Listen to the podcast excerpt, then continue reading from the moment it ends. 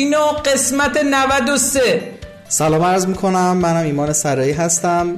به اندازه آقای سقط الاسلامی انرژی ندارم اما خدمت شما. سلام باشید. انرژی که فقط توی بلندی صدا نیست خب خیلی خوشبخت و خوشحالیم که در خدمت شما هستیم. امیدواریم که اگر بار اولی که صدای ما رو میشنوین مهمون برنامه ما باشین. امروز 9 بهمن 1399 رادیو روشن در مورد رشد فردی و رشد کسب و کارها صحبت می‌کنه.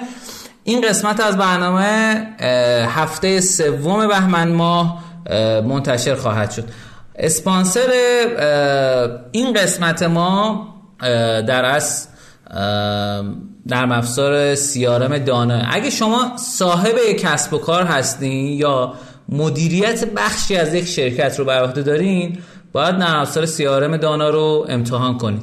داشتن یک نرم افزار سیارم خوب برای افزایش فروش و وفاداری مشتری ها و راحت بگم برای بقای هر کسب و کاری لازمه. اسپانسر این قسمت نرم افزار سیارم دانا همطور که عرض کردم خدمتون. دانا روش فروش و بازاریابی شما رو متحول می‌کنه و به تیم فروش شما این قدرت رو میده که با هوشمندی بیشتری فرصت های فروش رو شناسایی کنه و به نتیجه برسونه.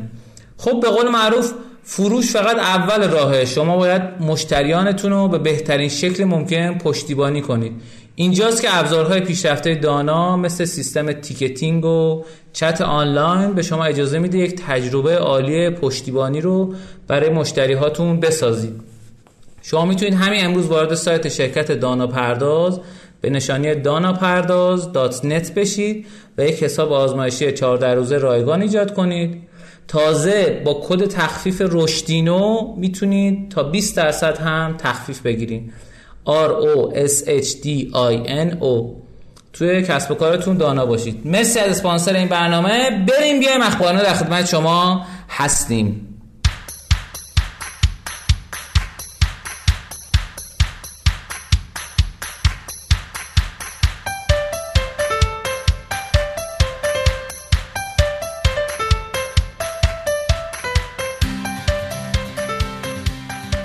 قسمت اخبار ما اخبار جدید کسب و کاری رو داریم که امیدواریم به در شما بخوره و براتون جذاب و شنیدنی باشه. توی صحبت کردم با چند تا از شنونده های رادیو که رادیو رو کنار گذاشته بودن من چند تا نکته متوجه شدم. یکی اینکه اخبارینا رو من بیشتر توضیح بدم و بیشتر در موردش بست بدم. شما همیشه می‌تونید با کامنت هاتون نقاط ضعف ما رو بگین و کمک می‌کنین که بهتر بشیم. جدا از اینکه می‌تونید این خواهش ماست که این کار بکنید. خب تو اخبارنا امروز یک خبر جذاب و جالب دست من رسیده که به نظرم بررسیش خالی از لطف نیست. سود سه هزار درصدی وارن بافت در سرمایه گذاری رو ماشین چینی بیوایدی. خیلی هاتون آقای وارن بافت رو به واسطه سرمایه گذاری و نمی‌دونم نکات بورسیش و اینها شاید تو این کوت ها و جملات انگیزشی و اینا دیده باشین. ولی اگر یکم بیشتر زندگی این آدم ها رو مثل ایشون رو مثلا بررسی کنین می‌بینین که نوع سرمایه هاشون و نوع آینده نگری هاشون خیلی جذاب و جالبه. اسم شرکت ایشون وارن بافت برکشایر هاتاوی از بافت آره دیگه. و یه نکته جالبی که وجود داره اینه که در اصل متن خبر اینه که این داستانیه که آقای بافت روی این ماشین الکتریک شرکتی که ماشین الکترونیکی رو درست می‌کنه اومده قمار کرده یعنی کلمه بت رو استفاده کرده. خیلی جالبه شد خیلی هاتون وقتی که این ماشین هفته پیش منتشر شد عکساشو دیدین ولی این ماشین فوق العاده است یعنی از لحاظ امکانات یعنی می‌تونم بگم خدمتتون از تسلا و خیلی از ماشین های دیگه که ساخته شده چند سر و گردن بالاتره به واسطه این قضیه. و در اصل آقای بافت 232 میلیون دلار سال 2008 برای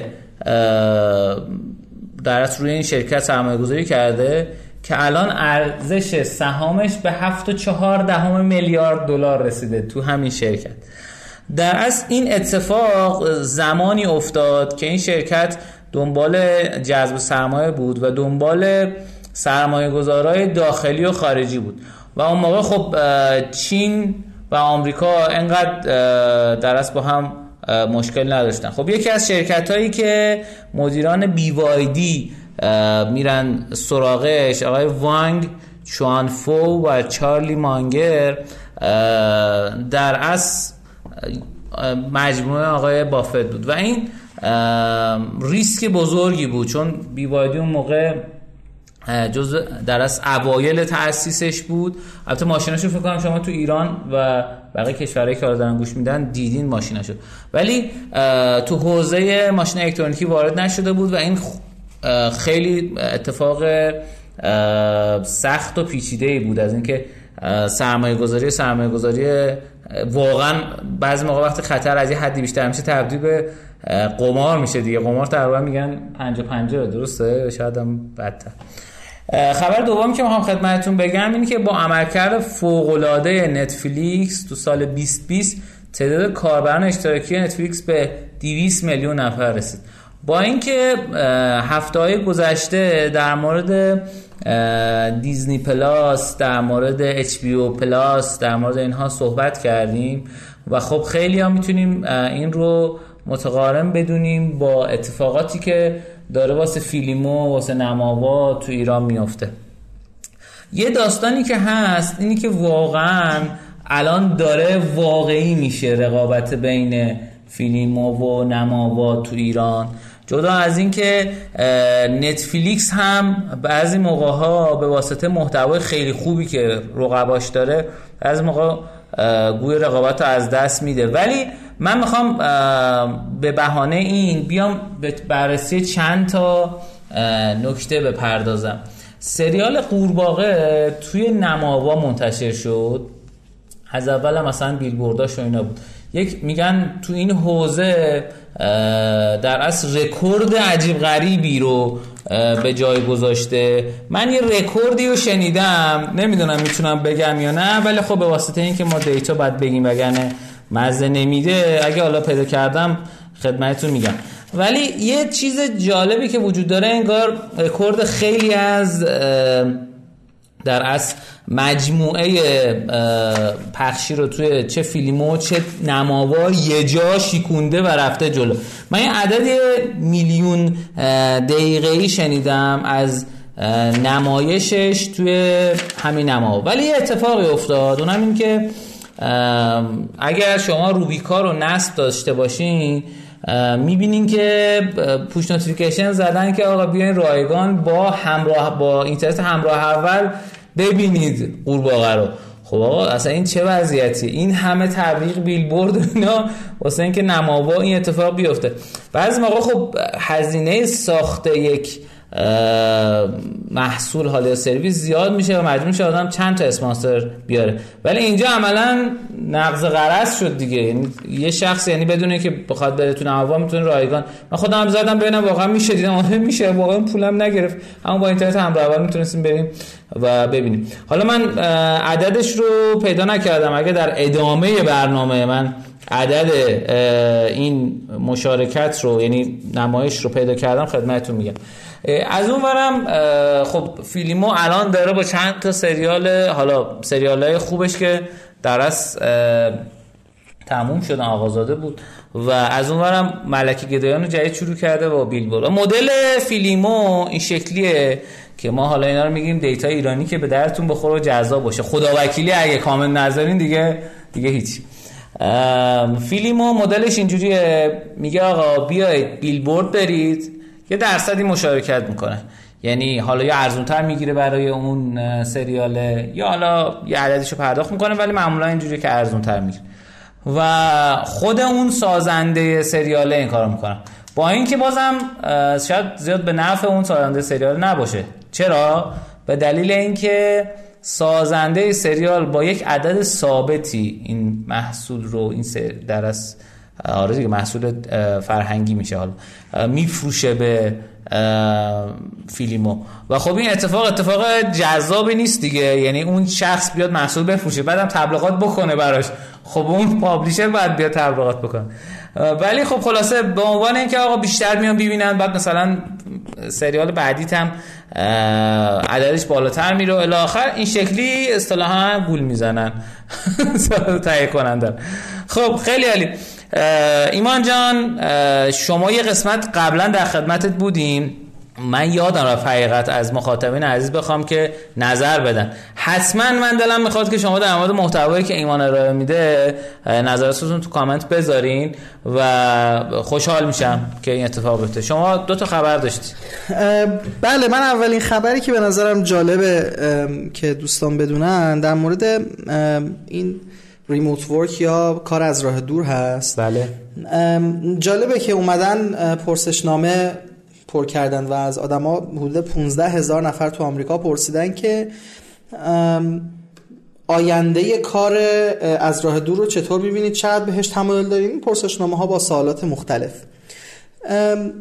و خیلی ها گفتن که احتمالا 22 درصد از زمان کاریشون رو از این به بعد از خونه قرار انجام بدن. این به نظر می‌رسه که یکی از اتفاقاتی که داره میفته اینه که بعد از دوران کرونا انشالله که هر چیزی هم تموم بشه ما کماکان شاهد کار از راه دور خواهیم بود. بله. و خیلی از شرکت ها می‌تونن این رو به عنوان یه امتیاز به شرطی که بتونن خوب مدیریتش بکنن به کارمنداشون بدن و خیلی داره توی هزینه هاشون صرفه جویی می‌کنه. بله. این یه ترندیه که به نظر من جالب بود که بهش اشاره بشه. این فرهنگش هم خیلی مهمه دیگه. یعنی فرهنگ این که آیا میشه از این تو همه سازمان ها استفاده کرد یا نه؟ و آیا روی بهرهوری تاثیر مثبتی داره یا منفی؟ من واسه بعضی از آدمایی که باشون کار می‌کنم واسه اینا بهرهوری مثبته واسه بعضی بهرهوری منفیه. فکر کنم این اگه در مورد اون فرهنگه بیشتر صحبت بشه و در مورد اینکه چجوری میشه این ریموت رو بهتر کرد این یکم می‌تونه کمک بکنه. طبیعتا وقتی داریم در مورد کار از راه دور صحبت می‌کنیم داریم در مورد سازمانهایی صحبت می‌کنیم که تمرکز کمتری دارن تو ساختار قدرتشون. یعنی تصمیمات به جای اینکه بالا گرفته بشه پایین گرفته میشه. خود این یه بلوغی می‌خواد توی سازمان. نه فقط به خاطر کارکنان بله. یه بخش زیادیش به خاطر مدیراست. خیلی از مدیرا واقعا توی ایران من من خیلی آره مثلا از مدیر می‌پرسم که چرا فلانی رو اخراج کردی؟ می‌گفت نمی‌تونست مسئولیت و کامل دست بگیره و بار رو از رو دوش من ورداره. ازش پرسم تا حالا کسی بوده که بتونه بار رو از رو دوش تو ورداره؟ و فکر می‌کنه میگه که نه متوجه میشه که نه مثل که این یه الگویی که داره تکرار میشه. یعنی خیلی وقتا مدیرا هستن که توانایی رو ندارن که این بلوغ رو به سازمانشون بدن. بله. به خاطر همین آره طبیعتا یک سری پیش نیازهایی داره اما هیچ وقت یادمون نره که اول از همه این مدیره که مسئول این کاره و واقعا تاثیرگذاری بیشتر دست مدیراست. تا کارمند قطعا کارمندا هم تاثیرگذارن اما در اندازه مدیرا یه چیز جالب بگم. ما یه مدیری داریم که این بنده خدا اعتقاد داره که پول زیاد نه بدی به کارمند. خب در هر رتبه در هر شکلی. بعد این بنده خدا junior می‌گیره و حتی پایین طرف و مثلا یه ماه کار می‌کنه دو ماه کار می‌کنه با دعوا از اینا جدا میشه. خب بعد هیچ وقت این به این فکر نمی‌کنه که آقا من واسه اینا باید آموزش بذارم. یعنی بعد یک آموزشی به اینا بدم تا اینا به این نقطه برسن و اینا. همیشه یه time زیادی از این افراد و این کارمندا دارن به بقیه آموزش میدن که آقا شما چه جوری بیای؟ بعد طرف مثلا یه بعد دوباره خدافظی میشه باش دور یکی دیگه خلاص این اصلا یه جریانی شده که متاسفانه تو خیلی از شرکت ها هم اتفاق میفته یعنی شما می‌بینید مثلا تو دولت که میگن تو بعضی دولت ها تو ایران اتوبوسی میاد اتوبوسی میره وقتی که حالا مسئول و عوض میشه تو خیلی از شرکت ها مسئول نمیره ولی کارمنده اتوبوسی عوض میشه خب یه خبر دیگه هم داشتی در مورد آقای جکمان که اون دفعه گفتین. آره البته حالا خیلی در مورد این خبر اطلاعات زیادی هنوز درز نکرده ولی به نظر می‌رسه که یه ویدیوی چند دقیقه از های جکما بیرون اومده شبیه این ویدیوها که طرفو گروگان گرفتن که سر صورتش یکم زخمی. نه مثل اینکه از گردن به پایین شکنجهش دادن معلوم نیست. اما واقعا این تو این حالته که یک جایی که هیچ کس نمی‌دونه اینجا کجاست. ایشون جلوی دوربین رفته و چند دقیقه صحبت کرده.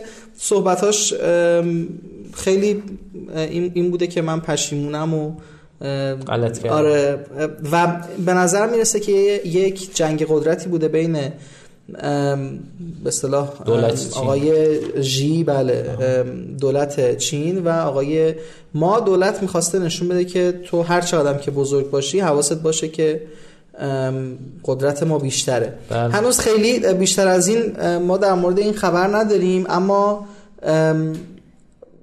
اونایی که تو فضای استارتاپی چین دارن فعالیت می‌کنن اصلا حس خوبی به این اتفاقی که افتاده ماستاژونو گذاشتن تو کیسه سر تاخچه. آره واقعا چون این قدرت نمایی خیلی ما خیلی حتی تو سازمان ها هم می‌بینیم. ما مثلا مدیره میاد می‌خواد یه قدرت نمایی بکنه که حرف آخر رو من می‌زنم. بعد حواسش به این نیستش که خیلی از کارمندا رو داری بهشون اینو میفهمونی که اینجا جای پیشرفت برای شما نیست. اینجا جای توسعه به اصطلاح self fulfillment برای شما نیست. این این مشکلات این که گفتی یعنی چی؟ self fulfillment self fulfillment یعنی خودشکوفایی بهتر اینجوری بگم. خب این یه مسئله جدیه که خیلی وقتا دولت های مقتدر یا حتی مدیرهای مقتدر بهش توجه نمی‌کنن نمی‌دونن که هزینه این اقتداری که دارن نشون میدن چیه بله. بله. خیلی عالی دست در نکنه بریم بیایم نکاتینا در خدمت شما هستیم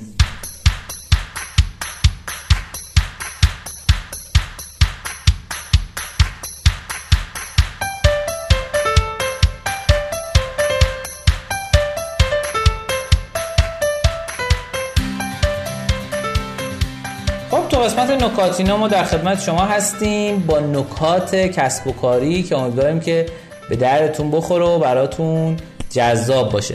یک اتفاق جالبی افتاده. اونم اینی که در اصل اومدن بررسی کردن بر اساس گزارش مکنزی.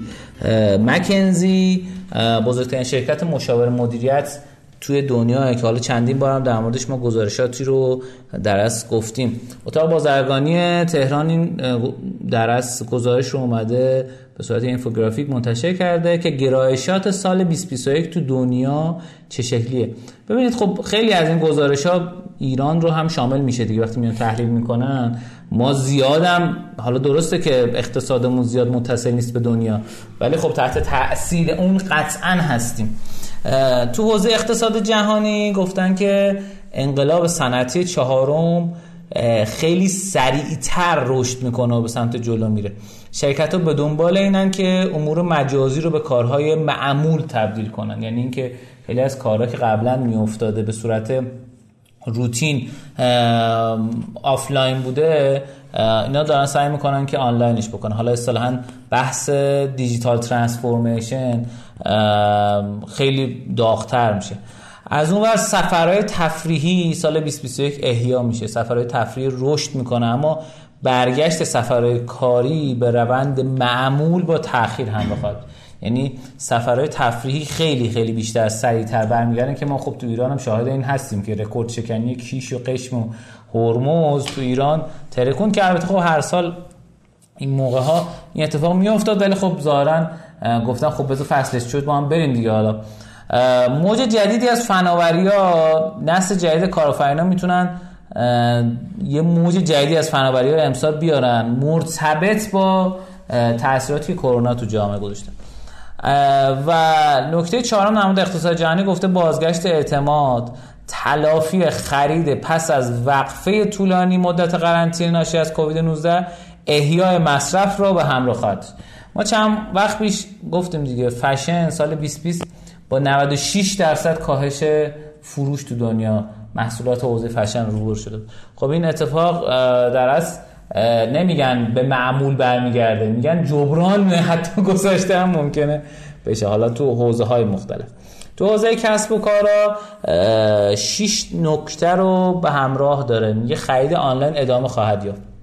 رونق خرید آنلاین ادامه خواهد یافت. یعنی با کووید 19 که این خوب شده بود آدم‌ها بعضی خیلی خوششون میاد که این اتفاق بیفته و استفاده کنن بیشتر و این روند پررنگ‌تر میشه. یعنی فکر نکنید بعد از این اتفاق دیگه آنلاین اتفاقات زیادی نمیافته. تو ایران همجوریه زنجیرهای تامین تعادل خودشون رو به دست میارن. تولید مجدد چند ملیتی هنوز بعید به نظر می‌رسه که این اتفاق براش بیفته. اما امنیت و تاباوری در تصمیم گیری آنها نقش بیشتری خواهد داشت.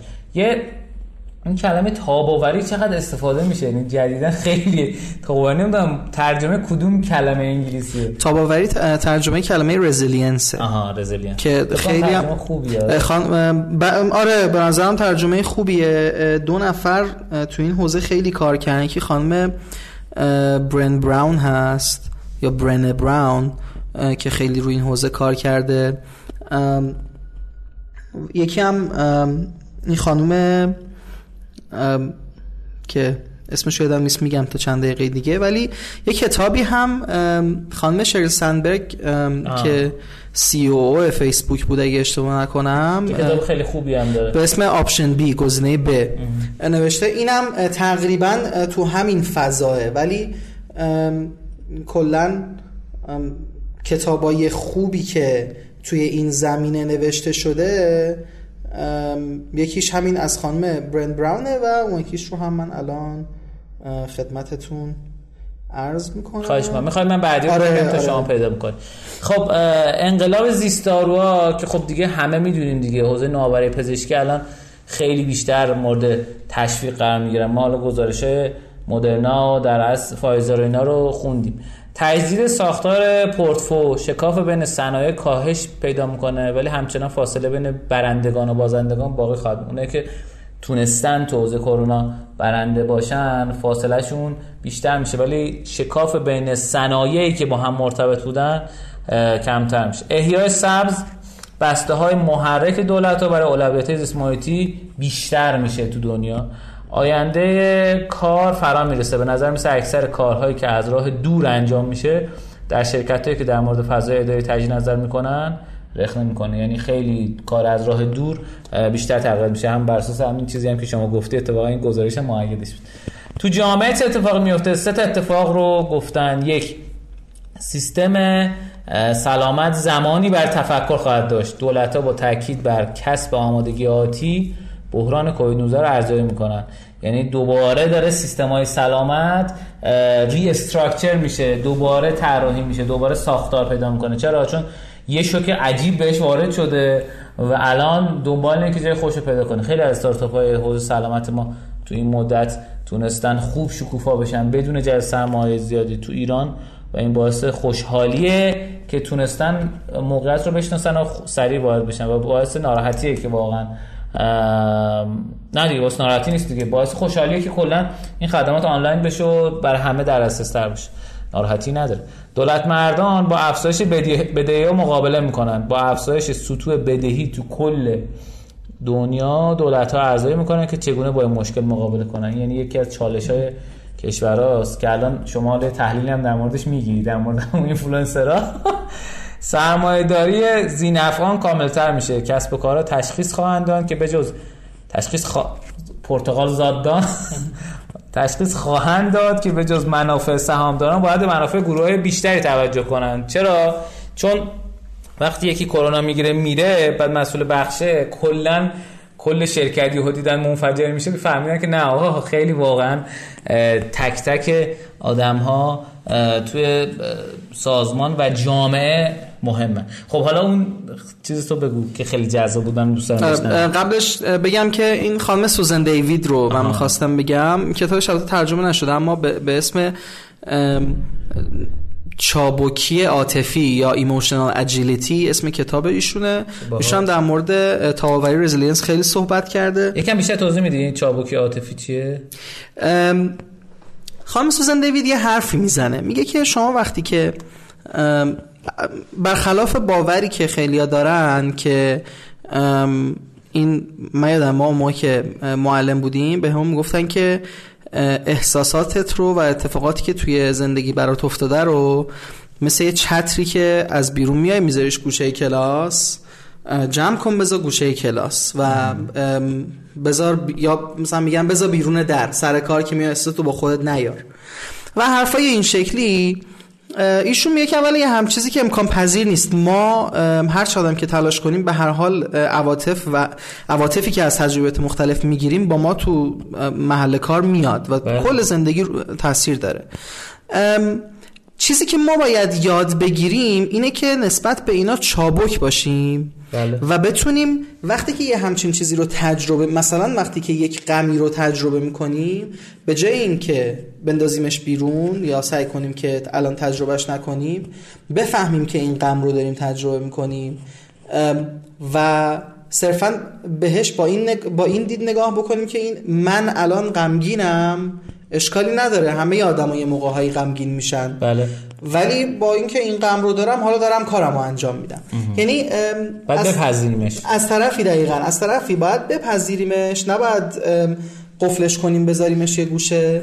از طرفی هم نباید بذاریم تبدیل بشه به کل ما. یعنی نباید بذاریم اون به اصطلاح افسار ما رو دست خودش بگیره و هر کاری که دلش می‌خواد بکنه.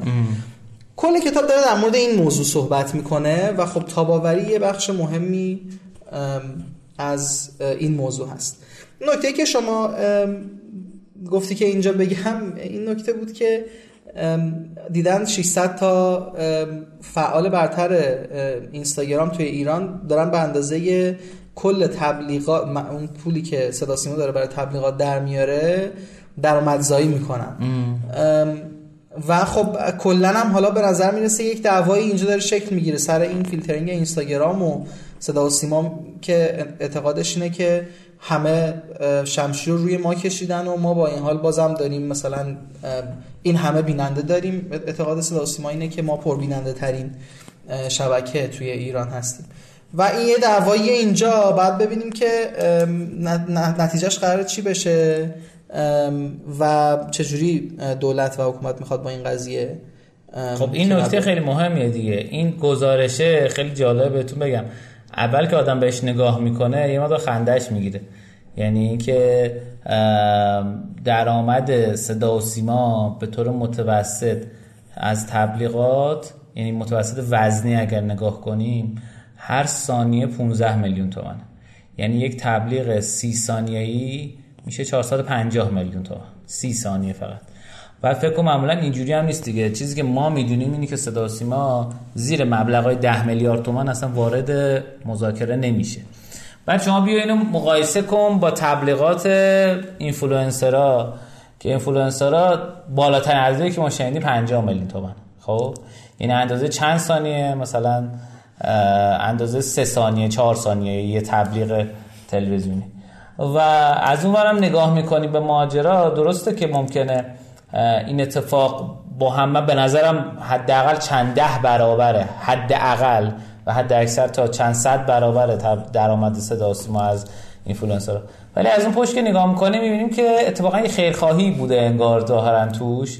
به دلیل اینکه اگر اینستاگرام فیلتر بشه خب این درآمد وجود نداره و این اصلا این گزارشه رو نوشتن که برن مالیاتشو بگیرن. حالا خیرخواهیش از جنس اینه که اگر اینستاگرام فیلتر نشه خیرخواهیه ها. خب که در از تأثیری که می‌ذاره چند تا گزارش من خوندم از اینکه چرا انقدر این اینفلوئنسرها اومدن همین جوری دارن ماه به ماه در از این قیمتاشون رو می‌برن بالا قیمت پستش و فلان. ولی بازم من فکر می‌کنم اگر بتونه تأثیر بذاره اگر بتونه مخاطب رو وادار به خرید بکنه خیلی خوبه. من یه چیز جالب بهتون بگم یه گزارش جالب بگم. حالا اسم برند رو من نمیگم ولی یک آقایی میره پیش یک فروشنده کفشی توی خیابان جمهوری. یه جایی هست به نام که مرکز فروش کفش و کیفه. بعد از تقاطع خیابان سعدی در از تقاطع. اسمش یادم رفت. اونجا میره و میگه که می‌خوای من یکا کنم بتره کنی؟ گفت آره. گفتش که من اگر این کارو بکنم یعنی عددات تو این حول و حوش مثلا من یه تومن هزینه می‌کنم ازت چهار تومن می‌گیرم. خب؟ حالا شما یه کات اینجا بزنید برید 6 ماه بعد. هر کی می‌پرسید ببخشید مغازه از سر کوچه. می‌گفتن آقا این انتها میری کوچه اول نه کوچه دوم میری داخل. انتهای کوچه که رفتی یه کوچه دیگه است. اونو میری یه پاساژ انتهای اون کوچه است. میری داخل پاساژ آخرین مغازه اون چیز است. خب؟ یعنی همه مغازه دارای سپه سالار داماد.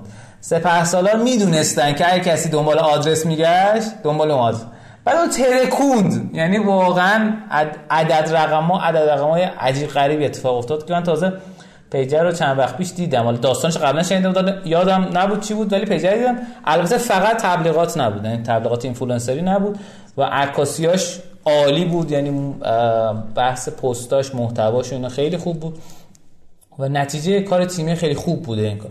می‌خوام بگم خدمتتون که یک مغازه دور افتاده دور افتاده که دارم میگم بهتون منظورم نیست که جای پرتی از شهره تو مرکز شهره ولی به طور کلی نسبت به مغازه های دیگه که قاعدتا آقا اینجوری بود دیگه قدیم هر مغازه‌ای که تو بورس تر بود نزدیکتر بود گرونتر بود خب؟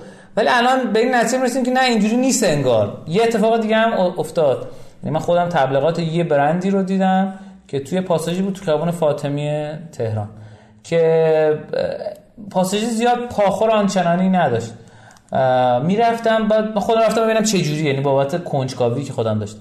می‌رفتم line اول نه line دوم تهش سوت و کور مثلا سه چهار تا مشتری می‌رفتم می‌دیدم مردم مثلا 15 20 نفر تو مغازه. خب یعنی این نتیجه influencer marketing دیگه. یعنی این اتفاقیه که می‌تونه بیفته واسه خیلی از محصولات این اتفاق می‌تونه بیفته. خب خیلی علی بریم بیایم آموزینا در خدمت شما هستیم.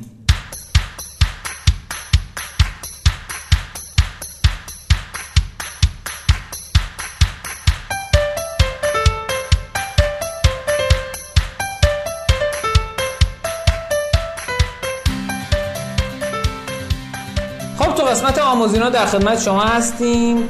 با آموزش های کوتاه و جذاب بعضا مرتبط با کتاب امیدوارم که براتون جذاب و شنیدنی باشه.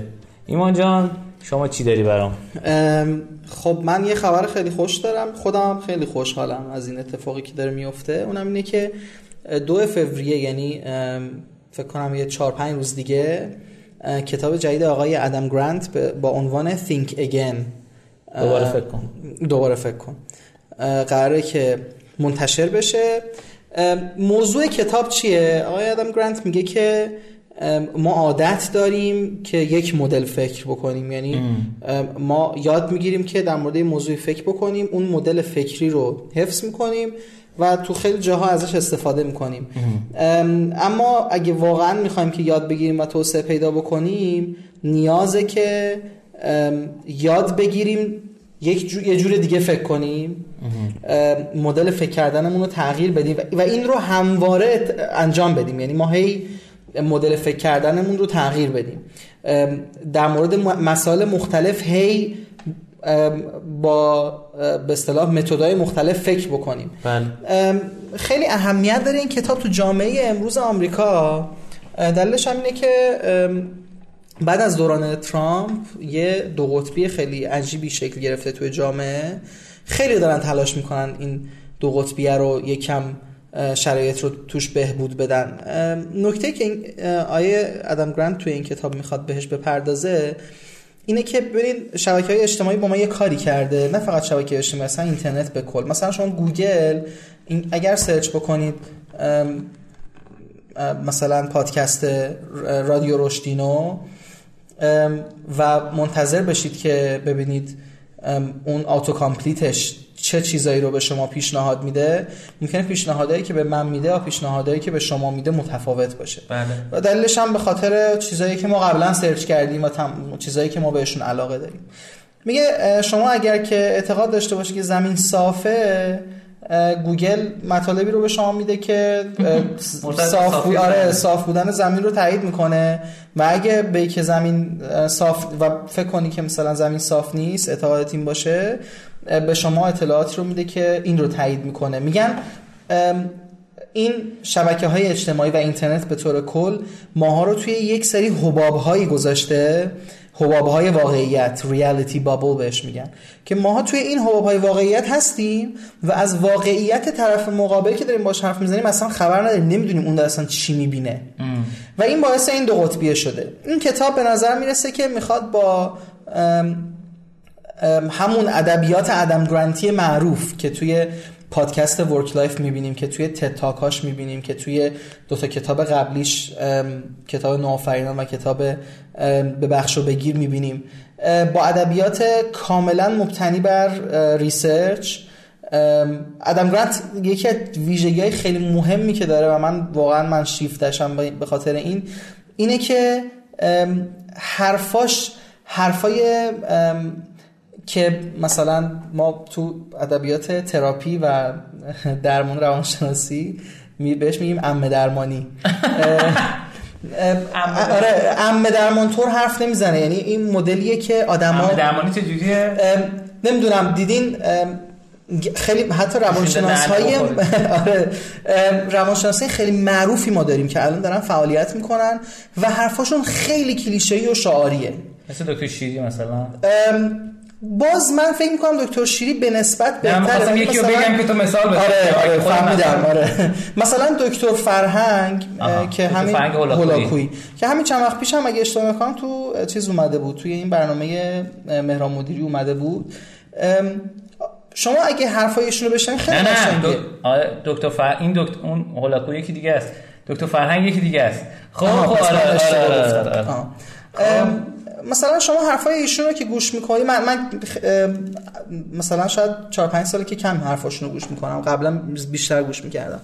حتی آقای تونی رابینز که انقدر معروفه یعنی اینا خیلی هاشون اصلا حتی اونورم خیلی معروفن. وقتی حرفاشون رو گوش می‌کنی خیلی انرژی خوبی می‌گیرین حس می‌کنین که می‌خواین دنیا رو تغییر بدین. اما مسئله اینه که اینا جذابه. اما بلند مدت دیدن که تغییر توی رفتار آدما ایجاد نمی‌کنه. کاربردی نیست یعنی؟ یه جورایی می‌تونیم بگیم کاربردی نیست. آخه ظاهر کاربردی هم داره متاسفانه. حرفایی از این جنسه که عشق بورزید. نمی‌دونم تلاش کنید می‌تونید شما. از این آزمندیان مثلا مثلا آزمندیان که یه گل می‌گرفتن مثلا میومدن آره. زمان خودش هم داشته دیگه. اون موقع خیلی معروف بوده. آیا ادم گرانت کاملا مخالف این سیستمه. یعنی وقتی حرف می‌زنه کاملا مبتنی بر research حرف می‌زنه. اگه میگه که مثلا ساختارهای غیر نظاممند بهتر عمل می‌کنن حداقل برای شما سه تا پژوهش میگه که آقا این پژوهش ها رو انجام دادیم و به این نتیجه رسیدیم. یعنی حرفاش حرفای حرفایی که واقعا اثبات شده است و خیلی هم کاربردیه واقعا. یعنی به شما کمک می‌کنه که و ایشون هم اعتقادی به اینا نداره. یعنی ایشون هم اعتقادش اینه که به اینا میگن پاپ سایکولوژی حالا توی ادبیات انگلیسی که popular psychology ان اینا. خیلی معروفن ولی خیلی کمکی به حال آدما نمی‌کنن.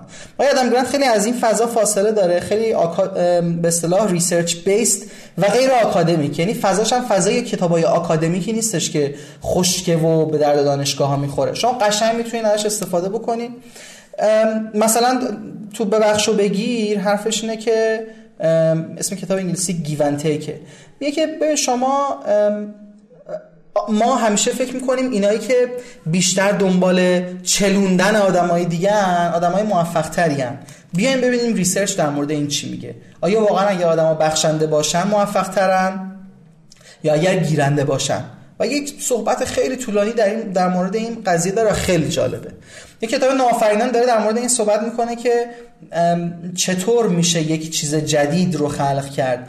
این آدمایی که چیزهای جدید خلق می‌کنن چه ویژگیهایی داشتن؟ در مورد یه سری از ویژگی هایشون صحبت می‌کنه که شاید کمتر ما بهش پرداختیم توی فضای حالا مطالعات و اینا. به خاطر من فکر می‌کنم کتاب Think Again هم که حالا بیاد بیرون کتاب خیلی ارزشمندی بشه مثل بقیه. ایشون خب بالاخره جزء فکر کنم شماره یک نیویورک تایمز بستسلره دیگه. و خب خیلی کتاباش طرفدار داره. امیدوارم که کتاب زودتر بیاد بیرون و بخونیمش. سلامت بشی مرسی ازت کتاب قبلیش که معروف بودن گفتی؟ آره ببخشو بگی. آها گفتی آره آره, آره. یه تیکش نشدم. خب خیلی عالی. مرسی ازت ایمان جان. من در ادامه کتاب هکینگ روث ترجیح دادم که یه تیکه تیکه بیام یک مباحثی رو از همون فصل اول کتاب بیام در موردش صحبت بکنم و به این راحتی از روش نگذرم. یک قسمتی از کتاب هست همون بخش متد که در مورد قیف اومده صحبت کرده که قسمت قبلم خدمتتون گفتم که مرحله اولش بحث acquisition یا جذب که کار بازاریابیه و مرحله دوم بحث activation retention و revenue که بخش product engineering یعنی محصول و مهندسی. ببینید یه مشکل بزرگی که وجود داره تو خیلی از سازمان ها خب در مورد مشکل امروز صحبت کنم. مشکل بزرگی که تو سازمان ها وجود داره اینی که تیم بازاریابی دارن.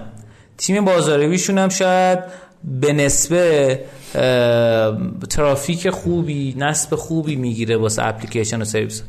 اما بزرگترین مشکل خیلی جاها ممکنه از این نشأت بگیره که محصول و سرویس آماده گرفتن یوزر نیست. ببینید ما یه محصولی رو داشتیم سرویسی رو داشتیم تبلیغات می‌کردیم که حالا اسمشو کاری ندارم ولی حالا تو این شبکه تبلیغاتی که داشتیم کار می‌کردیم یکتانت. تعداد کلیک ها و تعداد session ها نمی‌خوند. تعداد کلیک ها یعنی چی؟ تعداد کلیک ها یعنی اونه که آدما کلیک می‌کنن. حالا توی یکتانت میره توی اون سایت خود یکتانت که بشمارتشون بعد میره تو سایت هدف. session یعنی چی؟ session به معنای اینه که شخص میره و به ازای هر نیم ساعت یک جلسه کاری یک بار شنیده بشه این نسبت یک به پنج داشت. یعنی کلیک ها پنج برابر سشن ها بود. خب این به ضرر دیگه. ببینید یه اتفاقی میافته. لزوما این به معنای این نیستش که اون تبلیغات بد بوده چه که ممکنه اون تبلیغات هم بد بوده باشه. و لزوما به معنای نیستش که اون سرویس هم بد هست.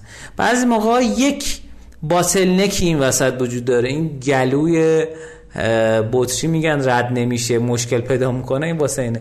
باتلنک چی بود؟ متوجه شدیم که در ابتدای ورود یعنی چیزی که تا الان بهش رسیدیم. خود یک تانت به ما گفته بود که آقا این صفحه لندینگ شما کند می باشد حالا چجوری محاسبه می‌کنن نشه نمی‌دونم. ولی گفته بود آقا کند می باشد از اون سمت هم نگاه می‌کنی به قضیه. ما با خود بچه های مثلا یکتا هم صحبت کردیم گفتن آقا ممکنه این فاصله انقدر زیاد باشه. به واسطه این باشه که صفحه landing شما کنده. می‌دونید فکر کنید شما 100 هزار تا کلیک بگیرید تبلیغات حتی مرتبط تو سایت های مختلف و اینها. ولی طرف وقتی کلیک می‌کنه نتونه به صفحه شما برسه. ببینید دیگه این کار marketing نیست کار جذب نیست. این کار محصوله. شمایی که به عنوان نیروی marketing هستی شما که به عنوان مؤسس کسب و کاری هستی به این فکر بکن که خیلی خیلی جاها هستش که شما تیمی که باید بچینی این تیمه باید بیاد رو محصول هم نظارت بکنه.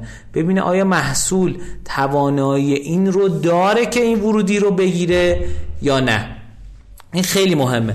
از اون جهت از اون طرف نگاه می‌کنی خیلی هاتون شاید تو سایت اصلیتون چت نداشته باشین. یادش بخیر من یادش بخیر که مال هفته پیشه. یه شرکتی رفتم مصاحبه گفتم شما چرا تو صفحه اول سایتتون چت ندارین؟ چرا همه رو هدایت می‌کنین که زنگ بزنن؟ گفتش که ما آدما رو می‌خوایم هدایت کنیم به این سمت که خودشون آنلاین خرید کنن. گفتم خب شما یعنی نمی‌خواین کمکشون بکنین که خرید بکنن؟ گفت نه دیگه باید خودشون عادت بکنن که خرید بکنن آنلاین. گفتم خب این که نقض قرضه از اون شما میگه آنلاین بیان خرید بکنن. از این ور داری بهشون شماره تلفن میدی که بیان زنگ بزنن.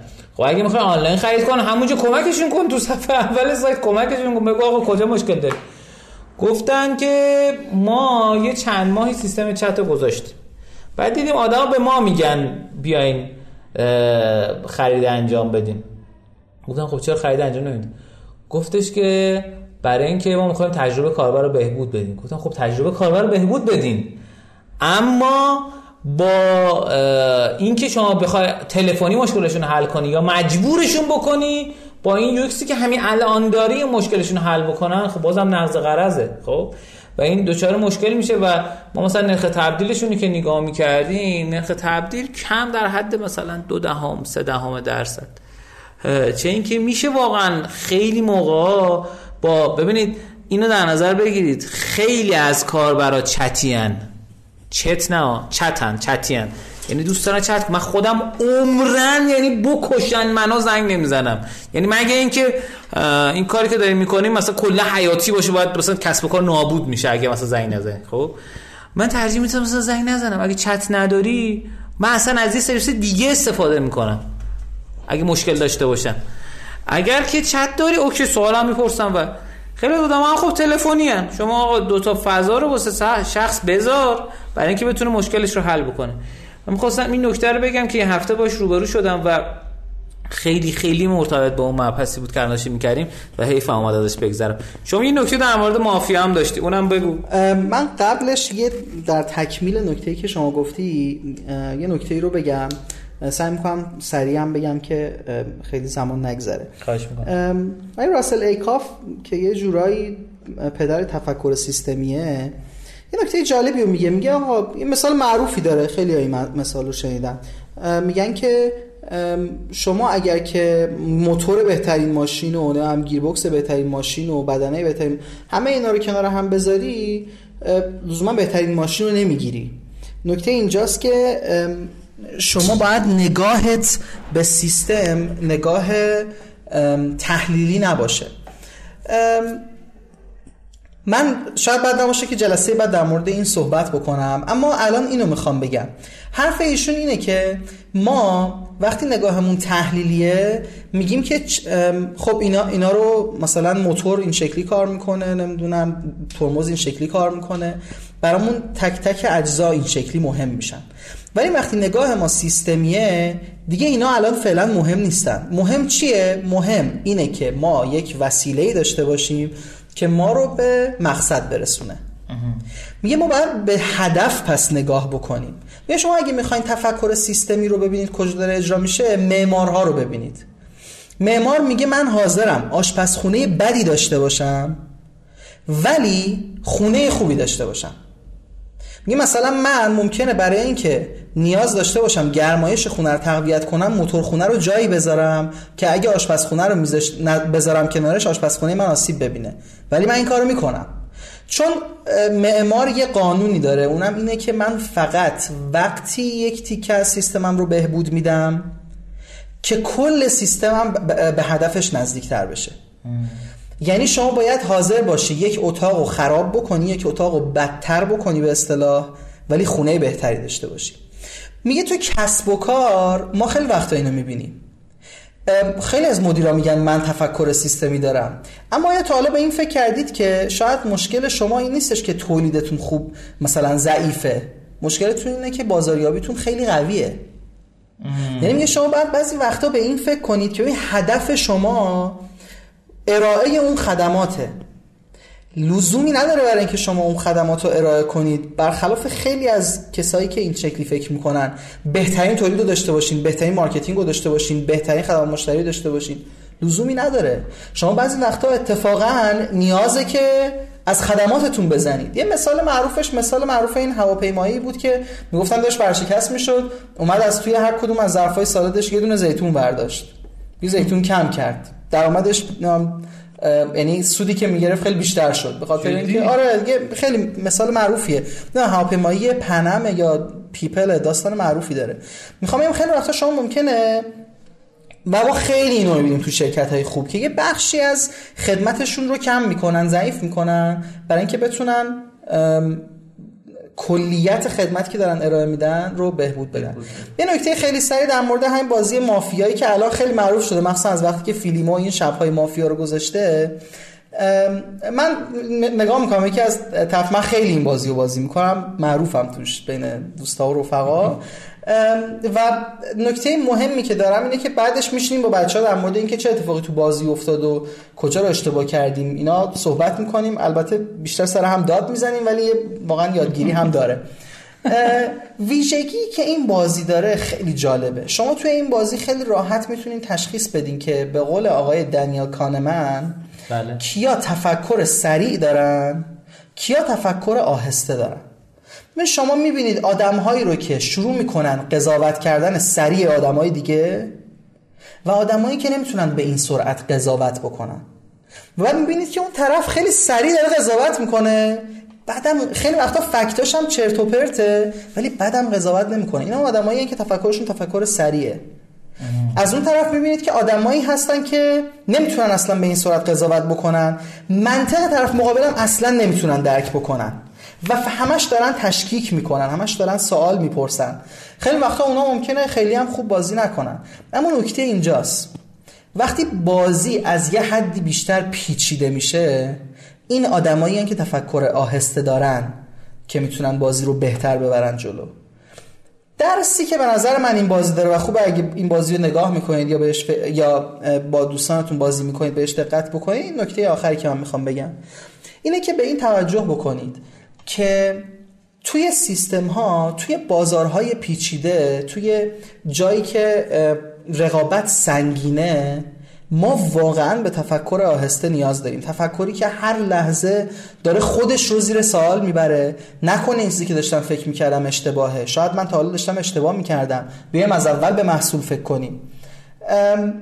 آدمایی که تفکر سریع دارن خیلی خوب تو چشم میان. اما حواسمون باشه که لزوما آدمایی که تو چشم میان اون آدمایی نیستن که ما توی سازمان ها بهشون نیاز داریم. شاید که امروز پراکنده صحبت کردم عذرخواهی می‌کنم از دوستانی که داشتن گوش می‌کردن. دوست دارم که هر کدوم از این موضوعات رو حس کردن که خوبه در موردش یکم بیشتر صحبت بشه من بگن تا من بتونم دفعه بعد یکم بیشتر در موردش خیلی عالی. مرسی ازت. خیلی جذاب و شنیدنی بود. واسه خود من همین تفکر آهسته و تفکر سریع جالب بود. من تا این شکلی بهش نگاه نکرده بودم. فکر می‌کردم که آدم ها باید ادپت بشن. ولی خب واقعا انگار خیلی سخته که بادم بتونه سرعت تفکرش بالا و پایین ببره. من خیلی جاها حالا من خودم خیلی سریع فکر می‌کنم و خیلی سریع صحبت می‌کنم. از درسی که گرفتم از صحبتی که با این دوستامون کردم متوجه شدم که یه سری چیزهایی که شاید خودم متوجه میشم و فکر می‌کنم که خیلی واضحه رو یکم بیشتر بست یکم بیشتر در موردش صحبت کنم. آهسته تر فکر کنم خب؟ و شاید این بتونه کمک بکنه. باری کلا این نگاه خوب بود. من دنبال همین بودم اتفاقا. می‌گفتم که چرا؟ این مشکل من کجا؟ اسمی براش نداشتم. مرسی ازت. این کتاب کتاب تفکر سریع و آهسته آقای دنیل کانمنه که جایزه نوبل رو هم برده نوبل اقتصاد رو هم برده. خیلی کتاب معروفیه. باری کلا مرسی ازت. ترجمه شده دیگه. بله بله. خیلی عالی. خب مرسی از شما شنوندگان عزیز و گرامی که تا این قسمت برنامه با ما همراه بودین. من عددی که یادم از ابتدای برنامه قول دادم بهتون پیدا نکردم متاسفانه ولی عددی که یادم رو خدمتتون میگم امیدوارم که اشتباه نگم. اینکه توی چند قسمت اول سریال قورباغه یا حتی گفتن فکر کنم قسمت اولش 42 میلیون دقیقه آدما شنیدنش و عدد خیلی بالایی به نسبت. و ارزم شب مافیا هم اتفاقا خیلی تعداد بالایی بیننده داشته. امیدوارم که پیروز و موفق و خوشحال باشید. مرسی که تا اینجا برنامه با ما همراه بودین. لطفا در مورد ایمان سرایی واسه ما کامنت بذارید. بگین که چه جوری بوده خوبه یا نه. فقط ننویسین عالی خوب بود باری کلا مهمونتون خوب بود اینا. بیشتر یکم توضیح بدین به ما. برای اینکه ما بفهمیم که چه جوری می‌تونیم بهتر بشیم. واقعا من شکست عشقی خوردم وقتی که این دوستام گفت اصلا من فصل پنجم تو گوش ندادم. ما این همه زدن چیزای خوب داریم محتوای خوب داریم. گفت نه تو میای مثلا میگی فلان شرکت فلان چیزو گرفت من قشنگ فهمیدم آها من اشتباه هم اینه. قشنگ 10 دقیقه. اما واسه من بنویسین که چه چیزی شما رو از رادیو رشدینو اذیت می‌کنه و باعث میشه اصلا شما دیگه گوش ندین. اگه اینجوری دیگه باشه. ما دو سه نفر داریم که همینجوری یعنی جزو طرفداران من همینجا ازشون تشکر می‌کنم. حامد خان عزیز و آقای معصومی. که هر اتفاقی میفته که خوششون نمیاد واسه من voice می‌ذارن کامنت می‌ذارن دلگرم کنندن مرسی از این دوتا عزیز. و دوست دارم که اگه دوستان دیگه هم این فضا رو دوست دارن یعنی با رادیو رشدینو حال می‌کنن به طور کلی ولی یه تیکه ای عزتشون می‌کنه به بگن ما رو شبکه اجتماعی دنبال کنید. من رشتینو ایتی رو می‌ذارم به یه نقطه خوبی برسه. تو قسمت بعد در موردش صحبت می‌کنیم. و امیدوارم که از این قسمت برنامه هم لذت برده باشید. اسپانسر این قسمت از برنامه دانا هست و سیارم دانا. شما همین امروز می‌تونید وارد سایت شرکت دانا پرداز به نشانی دانا پرداز dot net بشید و یک حساب آزمایشی 14 روزه رایگان ایجاد کنید. تازه با کد تخفیف رشدینو می‌تونید تا 20 درصد هم تخفیف بگیرید. پیشنهادم اینه که استفاده بکنید. خودم هم این کارو خواهم کرد. مرسی از شما. امیدوارم که پر رشد و پیروزی باشید. اینجا با ایمان عزیز خدافظی می‌کنیم. میریم میایم با مهمان جذاب و شنیدنی که زده ترکونده حک رشدو خواهیم صحبت کنیم. ایمان جان شما خدافظی ممنون. دست شما درد نکنه. انشالله در خدمت شما سلامتی. بریم بیایم. مهمان در خدمت شما هستیم.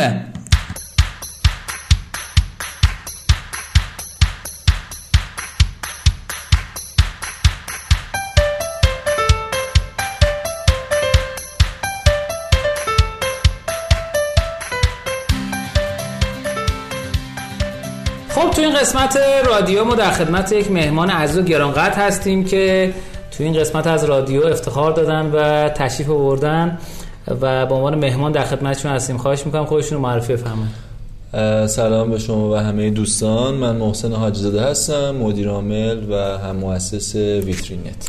خیلی عالی خیلی خوش اومدین. یکم از این بفرمایید که محسن حاجی زاده که بود و چه کرد؟ کلا از ابتدا تا برسیم سر ویترینت جذاب. از اول اولش بگم. نه حالا از بعد از دانشگاه اینا بگی می‌دونی که یه جوک داره. حالا من اینجا نمیگم ولی خب یه جوک داره. آره جوک که فکر کنم مثبت 21 من دانشگاه دانشگاه آزاد رفتم مهندسی صنایع خوندم. بله. ارشدم رو هم دانشگاه آتاتورک ترکیه رفتم ولی خب نصف کار تمامش نکردم. یعنی ولش کردم. خب از 18 19 سالگی هم خیلی علاقه من به از بچگی یعنی علاقه من به کارآفرینی ولی از 18 19 سالگی انواع کارهای رو شروع کردم فعل کردم. بعضیاش موفق بوده بعضیاش خوب نبوده. و نهایتا 4 5 ساله که روی ویترینتم. خیلی عالی خیلی عالی. یکم از اون داستانه موفقیت قبل از ویترینت هم میگین؟ تو چه حوزه‌ای بوده؟ تو چه زمینه هایی بوده اولین کار جدیم تولید کیفای چرمی بود. تولیدش هم آوتسورس می‌کردم. یعنی اینجوری نبود که خودم تولید کنم. و با یه حجم خیلی زیادی یه بار جامعه دادی تولید کردیم و اسمش هم برندش بود پاندا. این پاندا تو تمام شهر کتابای تهران. آره من دیده بودم. آره توی تمام شهر کتابا و لوازم تحریری ها بود اون موقع ها و اون موقع من این کار رو با 50 60 هزار تومن شروع کرده بودم. حالا چرا؟ چطوری تونستم با 50 60 هزار تومن این همه محصول تولید بکنم؟ خب قرض گرفتن رو برای همین روزا گذاشتن دیگه از برادر پدر مادر. این میشه چه سالی؟ این سال تقریبا 91 دو اینطور. خوب بود سودآور بود؟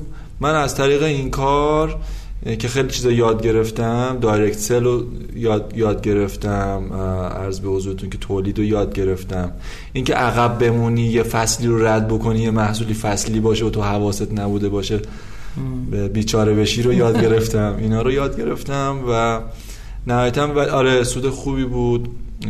pricing رو یاد گرفتم. من اون موقع خب خیلی جوان بودم مثلا یه مغازه یه قیمتی می‌دادم یه جا دیگه یه قیمت دیگه می‌دادم. بعد اینا نگو با هم در ارتباطن.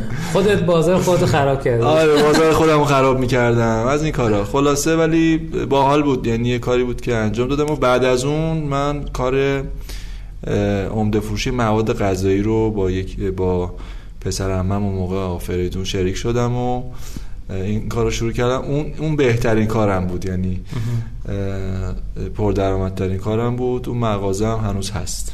ولی من دیگه اونجا کار نکردم. خب چی شد؟ اومدی سراغ کسب و کار آنلاین؟ من بعد از این عمده فروشی مواد غذایی رفتم ترکیه برای ادامه تحصیل. آره آره. اونجا خیلی بیشتر از فیسبوک و اینها استفاده می‌کردن تا تا مردم ما. و همش درگیر این بودم. من برام جای سوال بود که این اینا در مدل درآمدشون چیه؟ چی کار می‌کنن؟ این سایت ها اصلا برای چی دارن اینجوری کار می‌کنن؟ بعد دیگه یه مقدار تحقیق کردم با با استارتاپ ها آشنا شدم. اونا یه روز تصمیم گرفتم باید این کسب و کار آنلاین خودم رو داشته باشم که برگشتم. یه فروشگاه آنلاین لباس رو داشتم انجام می‌دادم که با یکی دو تا از بچه اون موقع آشنا شدم با جلال که این سایت رو برای من طراحی بکنن.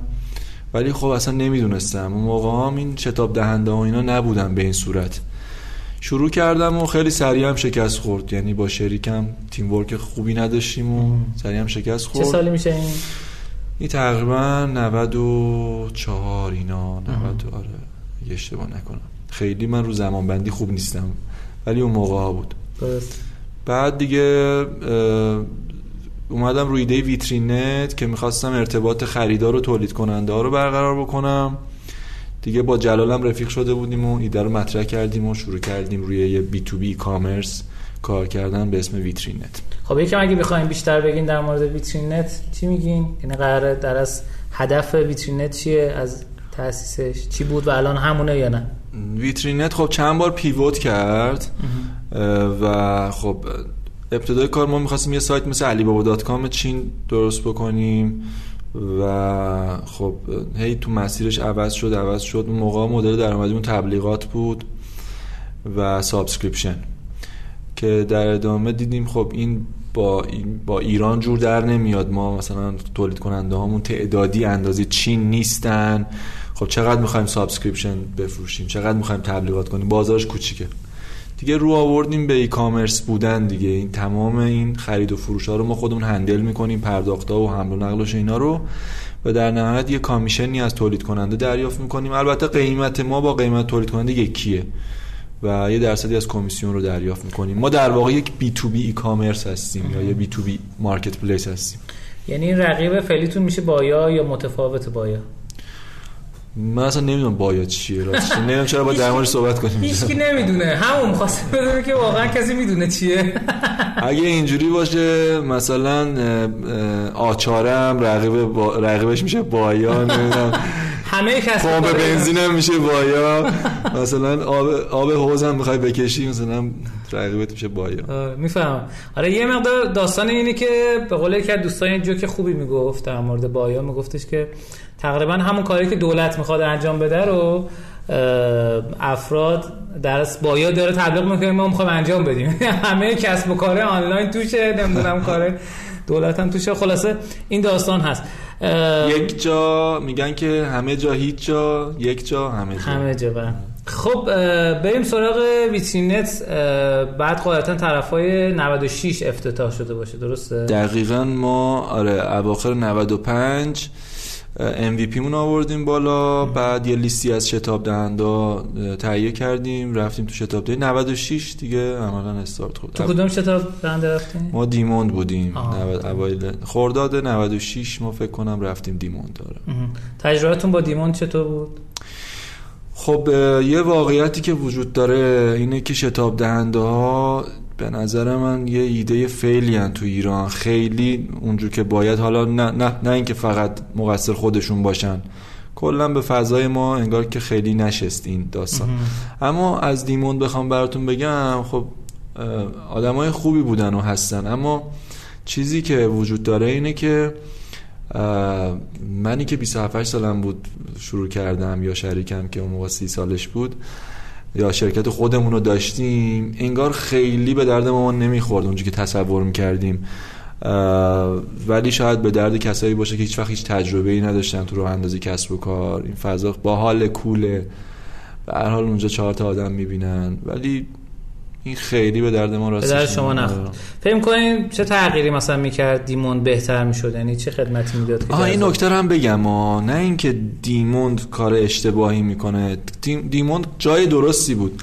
ما در واقع جای درستی نبودیم. شما به درتون اون رسالتش این بود که خب 20 میلیون 30 میلیون تومان یه سرمایه گذاری بکنه بعد جا بده. خب همین برای خیلی موزل دیگه. بله. و اینجوری بهش نگاه بکنیم. اون داشت رسالت خودش رو انجام می‌داد و کاری هم با تو نداشت اتفاقا دیموند نسبت به خیلی از شتاب دهنده بهتر حالا آواته که اون موقع cycle داشت پرتت می‌کرد بیرون نمی‌دونم جواب می‌داد اینا. اینجوری نبود انصافا. خب خیلی ویترینت سال 96 افتتاح شد. اولش همین چیزی بود که یعنی اول قرار بود بشه علی بابا dot com ایرانی منتها با یه تفاوتایی چی شد به این تفاوت رسیدین؟ چون این pivot ه و نحوه pivot کردن خیلی مهمه. یعنی این از یک سمتی هوشمندی مؤسسین نشون میده. چرا؟ چون اگر pivot اتفاق نمیافتاد الان ویترینت هم نبود دیگه قاعدتا. دقیقاً.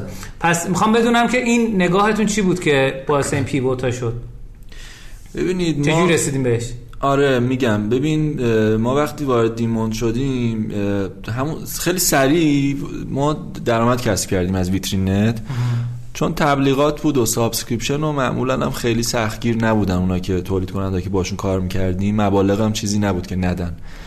یه مقدار رفتیم جلوتر دیدیم خب که چی؟ این شد ته تهش یه سایت تبلیغاتی دیگه. ما داریم دیگه همین الان دیوار هست X هست Y هست.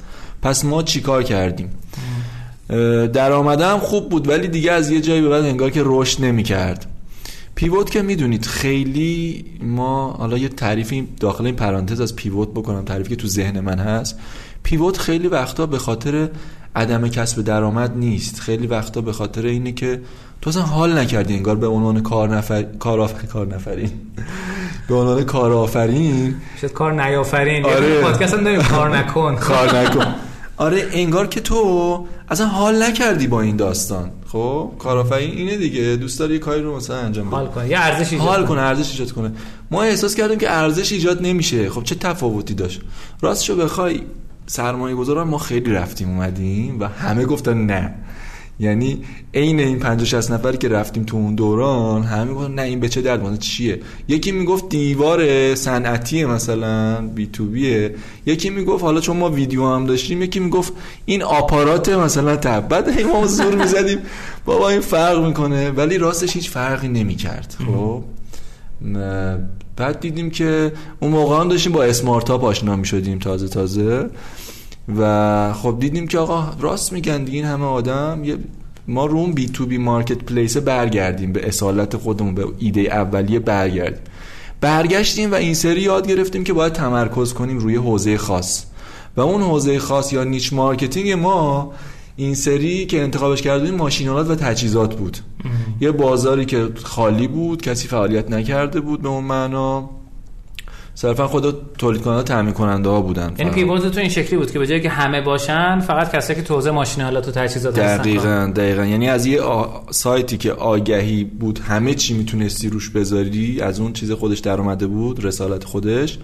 این سری شد ماشینات و تجهیزات. و ما فهمیدیم که اه هر چقدر که بازارمون رو انگار کوچیک‌تر انتخاب می‌کنیم انگار خودمون داریم بزرگتر میشیم. و این معجزه niche marketing ه. دقیقاً و ما این رفتیم جلو رفتیم جلو. اما مدل درآمدی هم subscription بود. subscription بود و ولی قیمتاتون عوض کرد آره یه مقدار تخصصی تر شد محتوا رو مثلا بیشتر بررسی می‌کردیم نسبت به سایت معمولی. و همچنان ایدهمون ایده علی بابا بود یه B2B commerce ولی subscription. رفتیم جلوتر دیدیم که خب این subscription ه هم خیلی جذاب نیست. به یه درآمدی رسید دوباره تیم مثلا خودکفا بود ولی اون چیزی که ما تو ذهنمون بود رو پوشش نمی‌داد و از این ور می‌دیدیم چه معاملاتی از طریق ویترینت داره انجام میشه. wow. مثلا اونا جذابتر بودن. چه معاملات بزرگی و شروع کردیم با مشتریان و تامین کننده ها دونه دونه گفتگو کردن. که آقا تو به عنوان خریدار چی می‌خوای؟ تو به عنوان تامین کننده چی می‌خوای؟ دیدیم آقا خود اینا میان میگن که چرا ما نمی‌تونیم تو همین سایت بخریم این محصولو یا خود تامین کننده میگه آقا OK ه شما برای ما بفروشید شما نماینده ما عملیات فروش ما. رسیدیم به دومین ایده علی بابا. علی بابا هم در اصل سایت فروش هم داره دیگه. سری از محصولاتی که در اصل اونور تو پلتفرم هست و میاره اینور. تو concept ش تاوباو یه چیز شبیه این. البته اینا بیزنس مدلاشون فرق می‌کنه. بله بله. خود علی بابا dot com که B2B ش هست شما هم می‌تونی به صورت مستقیم با تولید کننده ارتباط برقرار کنی. هم می‌تونی آنلاین خرید بکنی. بله. اما تو ایران شرایط فرق می‌کنه. تو علی‌بابا .com یه چیزی از order 10 میلیون subscriber gold وجود داره و این عدد وحشتناکه. بله. که ما همچین عددی رو تو مثلا کلا تولید کننده نداریم. چه واسه اینکه gold ش کنیم. شما در اصل اون ایده رو دیدین و متوجه شدین که خب این برای بازار ایران این تغییرات باید بکنه توش تا fit market ایران باشه. دقیقا. و سال 98 شهریور 98 البته من اینو یک سال قبلترش یه تست ریزی زده بودم.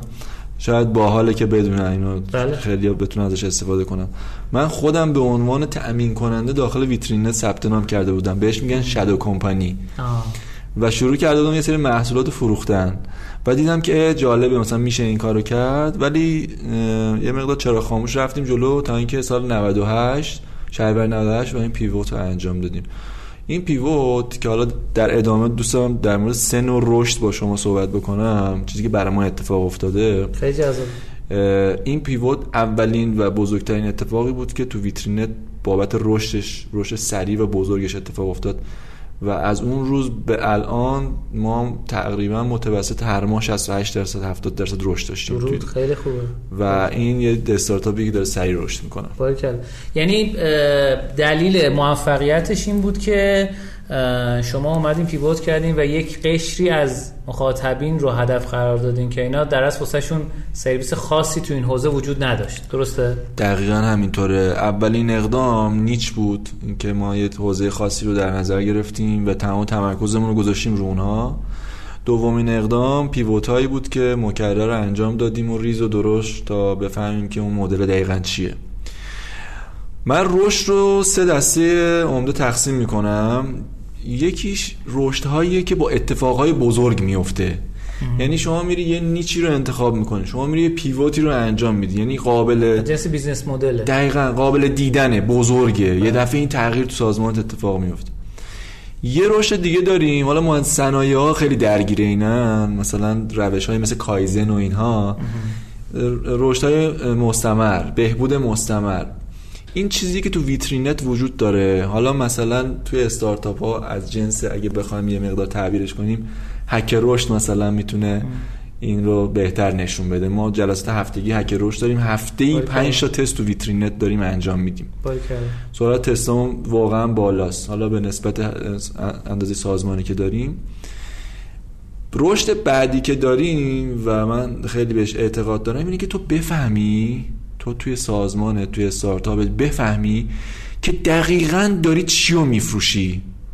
یعنی این نیستش که تو بگی خب من دستگاه دارم میفروشم تجهیزات صنعتی میفروشم. نه. مثلا ما تو ویترینت فهمیدیم که بعد از سه هزار تا مشتری فروش تو یک سال گذشته ما فهمیدیم که ما تجهیزات نمیفروشیم ما کسب و کار داریم میفروشیم. خب؟ و ما سه هزار تا کسب و کار راه اندازی کردیم تو کشور. و تک تک اینا داستان دارن. چرا چرا داره می‌خره؟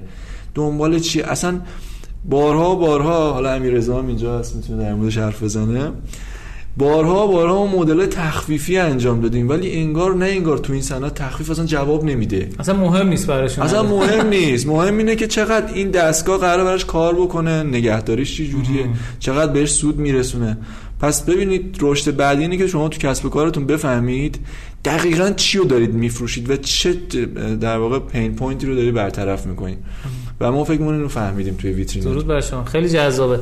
حالا من یه مقدار data ی چیز می‌خوام. data ی شفاف می‌خوام اگه اشکال نداره. data ی شفاف ما اصلا بهش میگیم مالی. می‌خوام بدونم که مثلا order های فروشتون تو چه range ی بوده؟ مثلا 100 میلیون تومان بوده 200 میلیون بوده 1 میلیارد بوده 10 میلیارد بوده. همه scale ش رو بگین کفایت می‌کنه لازم نیست ما هولوش سال گذشته 20 میلیارد تومان فروش داشتیم. و این مثلا یه AOV بهتون بگم خب؟ AOV ویترین 10 میلیون تومنه تقریبا. average order ولی آره این البته این مقایسه نمی‌کنم اشتباه برداشت نشه دیجی کالا رو با مثلا ویترینت نمی‌خوام مقایسه بکنم ولی B2C رو می‌خوام با B2B مقایسه بکنم. اینه که توی دیجیکالال طبق آماری که خودش میده ای او وی چقدر؟ 400 500 هزار تومنه. بله. ولی تو ویترین 10 میلیون تومنه. و شما حالا حدس بزنید که چقدر این می‌تونه جذاب باشه. بله. و بازارش هم الان نمی‌خوام بدون دیتا حرف بزنم ولی حسی و کسی که تو این بازار بوده کار کرده سالها می‌تونم بهتون بگم که هیچ هیچ هیچی کمتر از یه بی تو سی نیست. بله. و ما دوست داریم اون جایگاه شماره یک رو تو بی تو بی داشته باشیم. مطمئنم هم این اتفاق میفته یه عدد دیگه بخوام براتون بگم. مثلا کامیشن ها توی این صنعت از اردر 10 درصد 15 درصدن. یعنی 10 درصد 15 درصد شروع میشه به بالا. ممکنه بالاتر باشه ممکنه پایین هم باشه. چرا؟ متوسطش اینه. آره متوسطش اینه. خیلی جذابه خیلی جالبه. سوالی که اصلا مطرحه اینه که با توجه که احتمالاً یه قسمت عمده از ماشین حالات ممکنه خارجی باشه نمی‌دونم ممکنه ایرانی باشه اینو آیا بالا پایین رفتن دلار روی خرید و فروش شما مشکلی ایجاد نکرده؟ این سند سه تا مشکل دارن خریدارا توش. یکیش نبود قیمت بروزه. یکیش عدم مشاوره صحیحه یا مقایسه بین تولید کننده هاست. مسئله سومی که دارن فقر محتواییه. خب ما اصلا روی این سه تا دست گذاشتیم. قیمت بروز رو ویترینت داره. تنها وبسایتی که شما ماشینات و تجهیزات صنعتی می‌خوای بخری قیمت بروز اونجا می‌تونی ملاحظه بکنی. با یه روش های یه بار با تامین کننده دعوا کردیم یه بار اینو پنل بهش دادیم. بالاخره این مرغ و تخم مرغ حل کردیم یه جوری. محتوا رو کشیدیم بیرون بالاخره. کشیدیم بیرون و این دارن قیمت رو بروز می‌کنن. حالا یه قسمتیش دست ما بوده از اول. ما رفتیم گفتیم آقا تو رو خدا مثلا پدرت خوب مادرت خوب بده ما اینو خودمون بروز می‌کنیم. ساختیم این رابطه رو. بعد الان دیگه یواشاش خودشون عادت کردن قیمت رو بروز بکنن. تا جایی که الان سایت مثلا گمرک می‌خواد یه تجهیزی رو ورودش رو ببینه قیمتش چیه میاد ویترینت رو چک می‌کنه به عنوان یه مرجع. مرجع قیمتی. و خب ما خواستیم که شفافیت قیمت رو. ببینید توی دلار درست میگید شما یه مقدار بالا پایین میشه اذیت میشیم. ولی مهمتر از اون بالا پایین شدن نرخ ارز خود فرهنگه بود که انگار مثلا قیمت نمی‌دادن خود تولید کننده هم حتی خیلی از مواقع. اذیت می‌شدن خریدارا قیمت شفاف نه ما اینو حل کردیم. و حالا دلار و اینا هم بالا پایین میشه. مردم هم درک ما عادت کردیم. حقیقت خودش. رو همه کسب و کار تاثیر داره دیگه. می‌خواستم بدونم برای شما بیشتر بوده یا مثلا کمتر بوده یا نه به اندازه بقیه. مدیریتش کردیم. همین. مسئله دوم که هست. ببین شما ممکنه برید یه چیزی رو تجهیزی رو بخواد یه جا بخرید.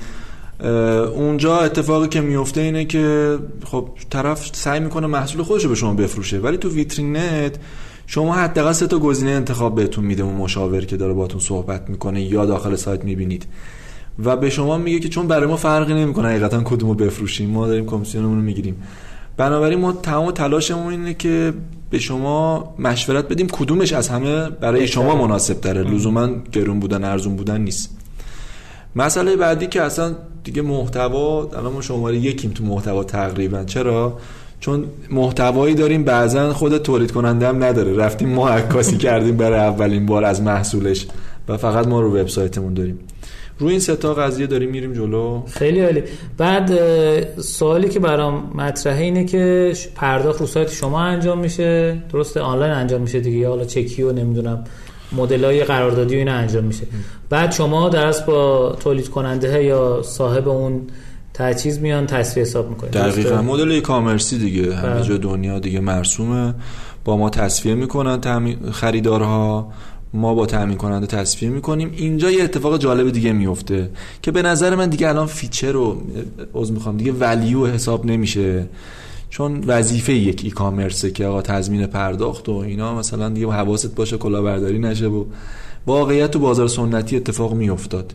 که شما مثلا به خاطر یه تجهیز 5 6 میلیون تومان 10 میلیونی از جنوب ایران که پا نمی‌شدی بیا تهران. زنگ می‌زدی برات بفرستن مثلا از سایت دیوار پیدا می‌کردی.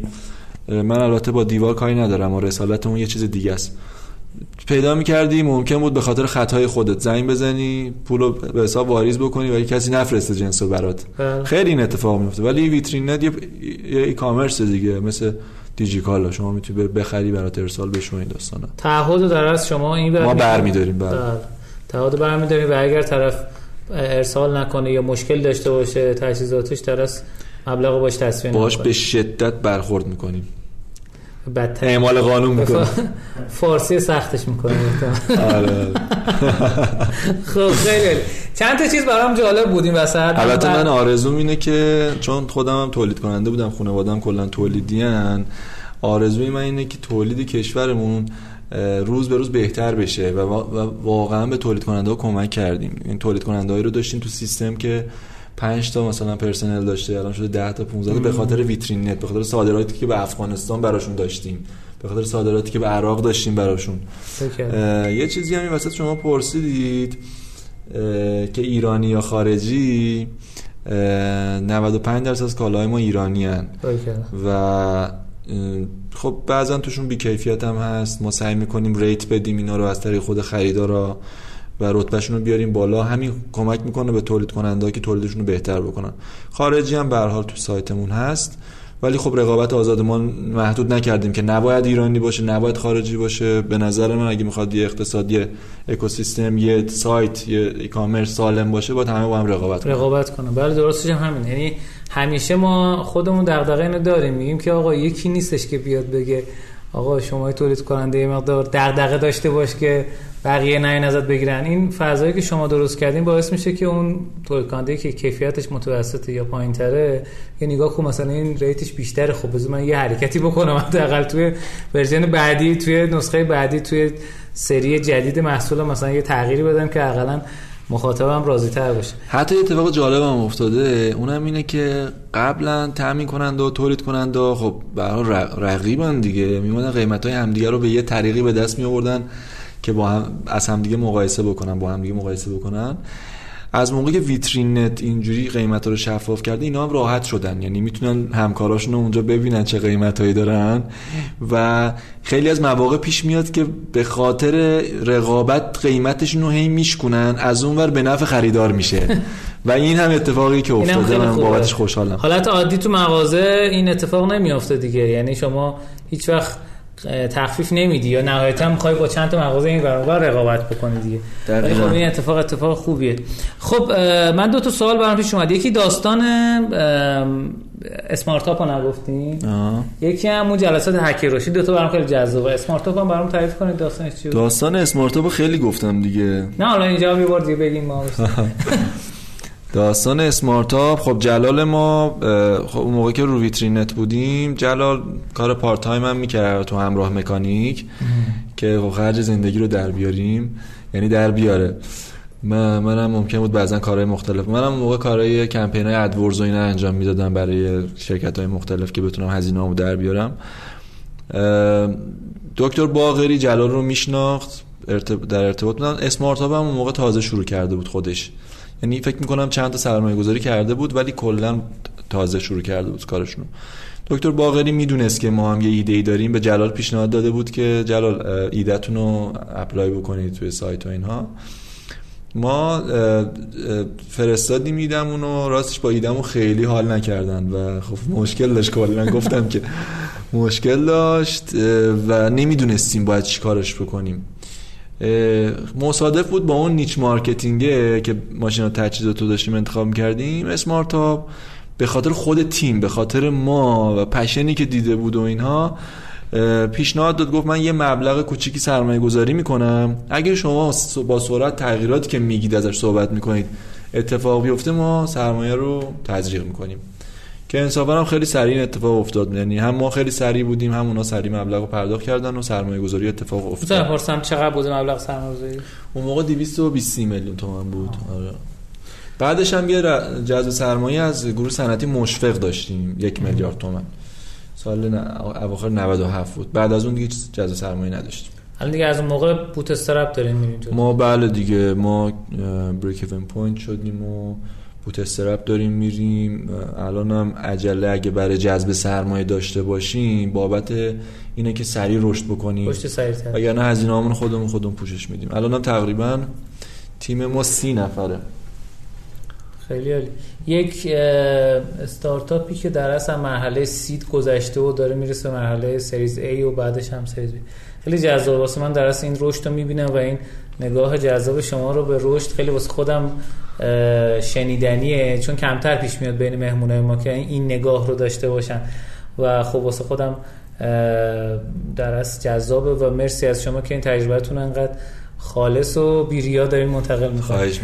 یکم در مورد اون جلسات هک رشدیتون بگین که تغییرات از چه جنسیه؟ چون خیلی از شرکت ها و استارتاپ ها تو ذهنشون اینه که ما یک کمپین بزرگ رو هم بندازیم یه رونمایی بزرگ داشته باشیم. برام این جالبه که شما جلسات منظم هک رشد دارین یکم از اون برام تعریف می‌کنین. رشد کلا رفته دیگه توی فرهنگ و ذهن آدما تو ویترین نت. یعنی هم سازمان باید رشد بکنه هم آدم ها توی ویترینت با نقش های مختلف مدام دنبال اینن که هم شخص خودشون رشد بکنن هم تیم رو رشد بدن. یعنی این رفته توی تو ذهن ما نشسته به عنوان یک اصل. در مورد حک رشد اگه بخوام بهت بگم من تقریبا 5 6 ماه پیش یا خود هک رشد ها یعنی ما رشد رو به, به تعابیر دیگه انجام می‌دادیم ولی خود هک رشد رو از قبل من یه مقداری در موردش مطالعه کرده بودم ولی عملیاتی هیچ وقت انجامش ندادم تا اینکه با علی رودگر آشنا شدم. و خب علی رودگر یکی از دوستای صمیمی منه. آره و خب خیلی رفیقیم با هم دیگه. داستان ما اینجوری شد که یه صبحونه با هم خوردیم و دیگه عاشق هم دیگه شدیم. بعد خب دکتر من خیلی دوست دارم. با متدولوژی که روش که حالا به روشی که بود آشنا شدیم و جلسات مرتبی رو برنامه ریزی کردیم. و این culture اومد توی تیم ما که این باید یه برنامه ریزی دقیق تری داشته باشه باید یه استانداردی داشته باشه. ما شروع کردیم این کار رو انجام دادم پس این ریشه‌ش از اینجا بود. اما اینکه چطوری ما این کار رو انجام میدیم خب objective های مختلفی اهداف مختلفی رو ما در نظر می‌گیریم توی تیم و شروع می‌کنیم ایده هایی که از هر جایی ممکنه بیاد. یعنی هیچ کس هم اونجا حق قضاوت کردن نداره که این ایده کار می‌کنه یا نمی‌کنه. اصلا روش هم برای منواله که تست های سریع و اندازه گیری و مراحل بعدی. همون های تمپو تستینگ شانلیس دقیقا روشی که شانلیس پیشنهاد میده. و ما از این روش داریم استفاده می‌کنیم. حالا ممکنه اصلا تغییر یه رنگ یه دکمه ای باشه توی از جنس یو باشه یا اصلا یه ایده ای باشه که آقا پاشید بریم تو خیابون خودمون رو بزنیم مثلا ممکنه فروشمون یوزر بیاد. یوزر بیاد. یا مدیر عامل رو از پنجره پرت کنیم پایین همه چی حل میشه. اینجوریه داستان. و هر کسی هرچی دوست داره می‌تونه بگه و اضافه کنه. حالا این قدم که میگم هیجان انگیز نیست واقعیت. یعنی این یه روزای داون میشی تنبلی می‌کنی بعد حالا یکی باید یه گروس مستری داشته باشی. ما گروس مسترمون الان جلاله. حالا موقعی که با دکتر کار می‌کردیم خود دکتر بود. بعد اون باید بیاد مثلا دوباره مثل اسکرام مستر آره دیگه انگیزه بده. یه یه موقعی دهان میشیم موقعی داد و فریاد و فلان. اینجوری می‌بریم جلو خلاص خیلی خوبه خیلی جذاب. بعد شما تغییرات رو مثلا هفتگی اعمال می‌کنید یا میبرینش تو اسپرینتاتون و اینها تو توسعه نرم افزاری. فاصله های زمانی که اعمال میشه چیه؟ چون مثلا من خودم درگیر بعضی از تیما که هستم اینا رو می‌برن تو sprint. بعد مثلا میگن sprint جا نشد رفت sprint بعدی. بعضا نمی‌رسه خیلی موقع هایی که واگذار میشه به تیم. یعنی بعضی موقع که co-founder ا جفتشون از حوزه business حالا شما تو حوزه business بودیم و marketing اگه اشتباه نکنم از اون بر جلالتون حالا به نام جلالتون در از فنی. فنی بوده. آره. این باعث میشه که این نگاه بالانس بشه دیگه. خیل خوبه. یعنی بهترین آره. تیمای استارتاپی اینجوری هن که یکی از یه حوزه باشه یکی از حوزه دیگه که اینا همدیگه رو کاور بکنن. اینا مشکلی هیچ وقت واسه پیاده سازی این تستا اینا نداشتین؟ مشکل که چرا؟ همیشه مشکل هست. شاید باورت نشه اون موقعی که ما پیوت اصلیه رو انجام دادیم سال 98 شهریور ما تیم فنی هم دیگه کلا نداشتیم. یعنی تا 7 ماه ما داشتیم یه جوری کار می‌کردیم که می‌گفتیم آقا این وبسایت هر چی که هست باید از این پول در بیاره. خب یعنی یه دکمه نمی‌تونستیم تغییر بدیم. می‌دادیم خب خود جلال فنی بود و داشت این کارو می‌کرد. ولی پیوت ما با کمترین تغییرات فنی انجام شد. و تازه تازه مثلا ما داریم پنل تامین کننده ها رو درست می‌کنیم. یعنی بعد بعد ما سبد خرید الان هم نداریم رو سایتمون. یعنی 20 میلیارد تومان فروش داشتیم پارسال. ولی سبد خرید شما بریم ببینیم این چیه. این مثلا مراحل پرداخت آنلاین رو داریم ولی شما هیچ پنل خریداری هم نمی‌بینی. یعنی استارتاپ به نظرم یعنی همین. یعنی باید سعی رشد حالا اومدیم جلو در مورد رشد که می‌پرسی نه هفتگی. سعی می‌کنیم تستایی رو انجام بدیم که کوچیک باشن. تغییرات سریع بتونیم انجام بدیم. از اونورم بعضیاش ممکنه باز زمانی می‌ذاری تو تست. ممکنه بعضی تستا دو هفته طول بکشه. چیزهای بزرگ رو برای برای تست و رشد تو نمی‌تونی بندازی برای sprint های بعدی sprint های بعدی. اصلا معنیش دیگه از بین میره. بله. یه جوری باید انجامش بدی. بله. و بهش میگن روش خفتینگ. یعنی ما توی شرکتمون یه متدولوژی داریم بهش میگیم خفتینگ. حالا از گوگل یه مقدار جلوتریم ما. در این حوزه. خیلی جذاب. اینو قابل توجه دوستانی که یک سال 6 ماه دارن توسعه میدن محصولشون و همه قابلیت های عالم امکان اضافه کردن و محصول رو لانچ نکردن. این خودش این خودش یه درس بزرگیه. حالا مدل درآمدی بالا که ظاهرا اصلا یه چیز دیگه است. اصلا داره تبلیغ میفروشه و فلان و اصلا رفته توی فضای دیگه اصلا کلا دنبال launch اون محصول سرویس اصلا انگار نیست. ولی این خب خیلی رویکرد جالب و درستی. یعنی اصلا باید بر اساس نیاز اکثریت کاربران محصول و سرویس توسعه پیدا کنه و جلو بره. این روش خفتینگیه که باعث میشه در از feature ها برسه experiment ها درست انجام بشه و تیک بخوره همین هم خیلی درسته. یعنی خیلی خیلی موقع واقعا با کار روتینی که مثلا بری هشت صبح به قول خود همین جک ما میگه که ما از اون دست شرکت هایی نیستیم هشت صبح بیایم پنج بعد از بریم خونم خلاصه باید خلاصه تختگاه دقیقا از خفتینگ استفاده کنیم. البته یه چیزی هم بگم اینو فراموش نکنیم. مارکت هایی که خالی باشن اقیانوس آبی باشن توش این اتفاقا میفته ها. یعنی ما انقدر بازارون بزرگ بوده خوب بوده که تونستیم این همه مثلا تاخیر داشته باشیم توی توسعه محصول و اینها. یه موقعی از شما اینقدر رقابتی کلا product ت feature base ه خب باید feature های مختلف داشته باشی مخصوصا تو SaaS و اینها. دیگه نمی‌تونی مثلا بگی که product م بهمونه بعدم میدم. مثلا حالا یه مثال می‌خواستم بزنم دیگه اسم قرار بیارم نمیشه. خب، به نام X بگو. بگو یه شرکتی هست مثلا به نام X. آره یه شرکت بایا بزنیم توش. خب؟ یه شرکتی به نام X مثلا یه خدماتی تو زمینه marketing میده یه tools یه فرض بکنی. خب این کل محصولت این tools است و این کار نمی‌کنه. یعنی تو باید بری نمی‌دونم از کجا آدم بیاری تست بکنی ببینی وقتی کار کرد بدی به client ت می‌دونی چی میگم؟ اینجوری. ببین SaaS واقعا یه سیستم سختی اصلا تو هک رشد میگن که هک رشد SaaS ها اصلا با پلتفرم ها متفاوته با e-commerce ها متفاوته با media متفاوته. هر کدوم روش خاص خودشون داره. می‌خوام بگم که وقتی میگه همینه. آره SaaS واقعا اینو بعد کار کنه بعد تو شروع کنی. ولی خب تو سایت همین که آقا یه فروش از صفر تا صد اتفاق افتاد کفایت می‌کنه. از اون ور ممکنه feature بعدی رو بعدا اضافه بکنم مثلا من یه شرکتی بهش مشاوره می‌دادن. این بنده خداها درگیر این بودن. فروش داشت اتفاق میافتاد. ما 100 میلیون داشتن میفروختن. می‌گفتن آقا ما رهگیری نمی‌تونن بکنن کار برا سخت نگی دیگه. حالا رهگیری نکنن. خب زنگ بزن تلفنی بهشون بگو همه چی باید اتومات انجام بشه. اما داری خودت نابود می‌کنه اینجوری فایده نداره. خلاصه روی کرده روی کرده شما روی کرده جذابی این 60 درصدی که فرمودین رشد رشد ترافیکتونه در ماه دیگه درسته؟ جی ام وی مونه. جی ام وی میشه مخفف؟ امیر رضا گیر کردم. جی ام وی چی می‌شد؟ منم ناخالص فروش فارسیش میشه. آها ناخالص فروش. خیلی خوب خیلی خوب. خیلی جذاب. واقعا 60 درصد در ماه فروشو افزایش دادن فروش ناخالص ما میگیم درآمد ناخالص دیگه. بله. درآمد ناخالص افزایش دادن خیلی خوبه باریکلا من اگه رویداد رشدی نبود می‌گفتم من وایسند کف بزن درود بر خب. نکته اون وسط می‌خوام بگم. ببینید اون اتومات کردن کارها و اینها تو اون وسط سه تا من مدل رشد گفتم. یکی خیلی بزرگه یکی اینه که بهبود مستمر بدی. تو اون بهبود مستمره این ابزارها خیلی به درد می‌خورن.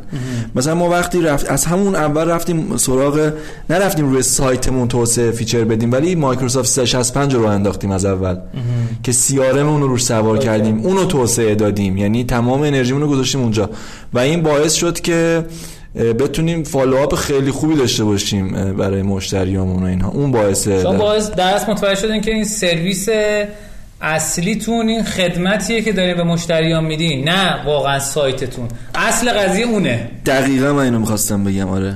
باری کرده باری کرده خیلی موقع دقیقا کوفاندارا به خاطر اینکه متوجه نمیشن که محصول اصلیشون کدومه. سرویس است مثلا ما یه فروشگاهی داشتیم که خدمتش این بود که آقا می‌تونه در روز ارسال بکنه. فروش اقلام جنسی بود. نه بهداشتی جنسی. کاندوم دیگه خلاصه اگر بخوایم کلی در نظر بگیریم روزانه سری می‌تونید بفرستید آره. اون موقع لازم باشه دیگه. آره. حالا اگر بگیم مثلا نه مثلا میدیم پست مثلا سه روز بعد بفرسته دیگه اصلا فایده نداره که. یعنی اصلا معنایی نداره. خیلی جذاب شنیدنیم اگر نکته ای دارین برای پایان این بخش بفرمایید که بعد ما راه ارتباطی شما رو هم بگیم خدمتتون. خیلی ممنون از دعوتت. نکته ما خیلی در مورد خریدارا صحبت کردیم تولید کننده یادمون رفت. یادمون نرفت. حالا یه مقدار من تاخیر داشتم عذرخواهی می‌کنم. نه کاری که ما داریم می‌کنیم برای تولید کننده ها و تامین کننده های صنعتی ماشین و تجهیزات اینه که انگار یه اسیستنتیم براشون تو زمینه فروش. ما تیم فروششون رو داریم بزرگتر می‌کنیم. بدون اینکه خودشون استخدام بکنن بدون اینکه آموزش بدن خب بدون اینکه سیارم توسعه بدن همه این کار رو داریم براشون می‌کنیم. و مثل یه نمایندگی عملیات فروش تو سراسر ایران داریم براشون کار می‌کنیم و اتفاق خیلی جالبی که داره میفته اینه که ما یکی از نزدیکترین vision هامون اینه که تو بازار منطقه حضور داشته باشیم. پلتفرم ما داره توسعه پیدا می‌کنه توی افغانستان و product ش داره آماده میشه. یعنی روش کار کردیم یه office توی مزار شریف گرفتیم توسط یکی از نماینده هامون اونجا. و خب بازارهای اطراف برای ما خیلی جذابه خیلی جذابه دیگه. افغانستان چون داره سرمایه‌گذاری خوبی بالاخره جذب می‌کنه و سریع هم داره رشد می‌کنه بازار خیلی خوبیه واسه خیلی از استارتاپ های ایران. افغانستان 35 میلیون نفر جمعیت داره. افغانستان جایی که فرهنگ مشترک وجود داره زبان بله. مشترک وجود داره. کسایی هستن که پرتلاشن مردم واقعا محترمین. من به این مشتریایی که توی طول یک سال گذشته از افغانستان داشتیم به قدری احترام می‌ذارم به قدری اینها محترمن به قدری کارشون درسته که خدا منو ببخشه من اوایل قد باورم نمی‌شد. یعنی این, این چیزی که تو ذهن ما نشسته متاسفانه. بله. ولی من مطمئنم که تولید تولیدهای کشور ما می‌تونه تو افغانستان جای خوبی باز بشه براش و ما بتونیم بفروشیم.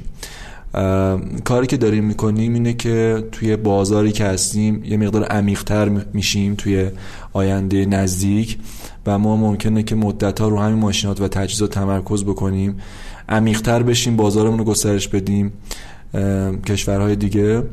و در نهایت میریم به سمت مواد اولیه و بعد از اون کالاها به صورت عمده. ما کلا سه تا بخش داریم توی بی تو بی کالا فروش کالا ماشینات و تجهیزات مواد اولیه و کالاها به صورت عمده. این سه تا بازاریه که ما بهش ورود خواهیم کرد.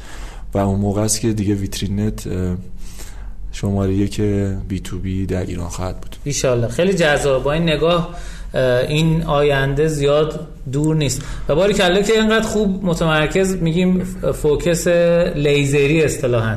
چون روی این حوزه چهار ساله دارین تمرکز می‌کنید و روش میرین جلو و تا وقتی که چی میگن اصطلاحا به اون درصدی که مد نظرتون از بازار نرسیدین واقعا فکر کنم آروم نمیگی گیرید برای اینکه به اون هدف رسید و واقعا این خیلی خوب واقعا خیلی موقع ممکنه خودمونم از این نگاه ها داشته باشیم ولی خیلی موقع خسته از یه محصول و سرویس. بگیم نه آقا بذار حالا سریع یکی دیگه هم بذاریم کنارش.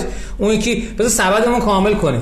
ولی واقعا این سبدمون کامل کردن خیلی موقع ممکنه آخرین اشتباه یک کسب کار باشه برای اینکه fail بشه. خیلی عالی. اگر میشه راه ارتباطیتون رو بگین راه ارتباطی خودتون و کسب و کار رو که ویترینت رو search کنن که می‌تونن ببینن. اگر از خودتون یه سوال داشتن یه کسب و کاری خواست مثلا راه بیفته کمک خواستن و ارتباط خواستن بگیرن چجوری با شما در ارتباط بشن؟ من تا به همه کمک نکنم آروم نمی‌گیرم یه جوری گفتی آروم نمی‌گیرم بعد برای گفتم منم بگم خیلی خوب البته یه جایی منم آروم بگی گیرم امیر رضا آروم نمی‌گیرم امیر سلام بکن آخر برنامه. سلام. به همه شنوندان من بودم. اسمم دو سه بار اومد. امیر رضا هستم. امیرزا بادی مدیر مارکتینگ ویترینت خب خیلی خوشحالم به دعوت امیر حسین جان تو این قسمت روشین و شرکت داشتیم. حالا امیدوارم این قسمت رو بشنیم با دوستاتون به اشتراک بذاریم و قطعا تجربیات ویترینت رو ما بیشتر بیان خواهیم کرد در آینده و امیدوارم که حالا بتونه تو مسیرتون یه کمک کوچیکی بهتون بکنه. خیلی عالی. این یکی از بهترین بخشایی بود که من حقیقت با مهمونا صحبت کردم. جدی میگم چون هم data کامل قشنگ سر خط مهمون سر خط قشنگ خودش data رو کامل میگه و از اون برم داستانگو خوب اصلا من لذت بردم. خیلی عالی. مرسی ازت مرسی از امیررضا عبادی عزیز مرسی از شما. جناب حاجی زاده نازنین که تشریف بردین و وقتتون رو در اختیار ما گذاشتین. امیدوارم که شما شنوندگان عزیز گرامی هم از این قسمت لذت برده باشیم ما رو تو شبکه‌های اجتماعی دنبال کنین. مرسی از اسپانسر برنامه. و مرسی از شما که با ما همراه هستین و این قسمت رو به زور به کسایی که نمی‌خوان بشنون میگیم که بشنون و خلاصه دور همین رشد کنیم. مرسی. خدافزی اگه دارین. امیر حسین آخرش مثل فوتبالیا گفتی. خیلی باحال. شنوندگان گرامی نه آره دیگه میشنون. کلا خیلی با انرژی هستی. دمت گرم به خاطر این برنامه باحالت. من هم گفتی راه ارتباطی محسن حاجی زاده تو LinkedIn search بکنن بچه ها می‌تونن هم شماره هم همه ایمیل هم اینا همه اونجا هست می‌تونن ارتباط بگیرن. ما توی ویترینت یه فرهنگی داریم و توی knowledge share کردن و اینها خیلی اوکییم یعنی شما هر اطلاعاتی هر چیزی از ما بخواد بهتون میگیم. چون فکر می‌کنیم توی خودخواهانه ترین حالتش اینه که بازار ما رو بزرگ می‌کنید. و خیلی باحالی دمتون گرم. خانم مریم فردوسی هم گفتن راه ارتباطی رو نگفتی که الان گفتیم دیگه شما. آره، خیلی آره. عالی مرسی از شما. خدا نگهدار. خدا یار نگهدارتون. خداحافظ خداحافظ.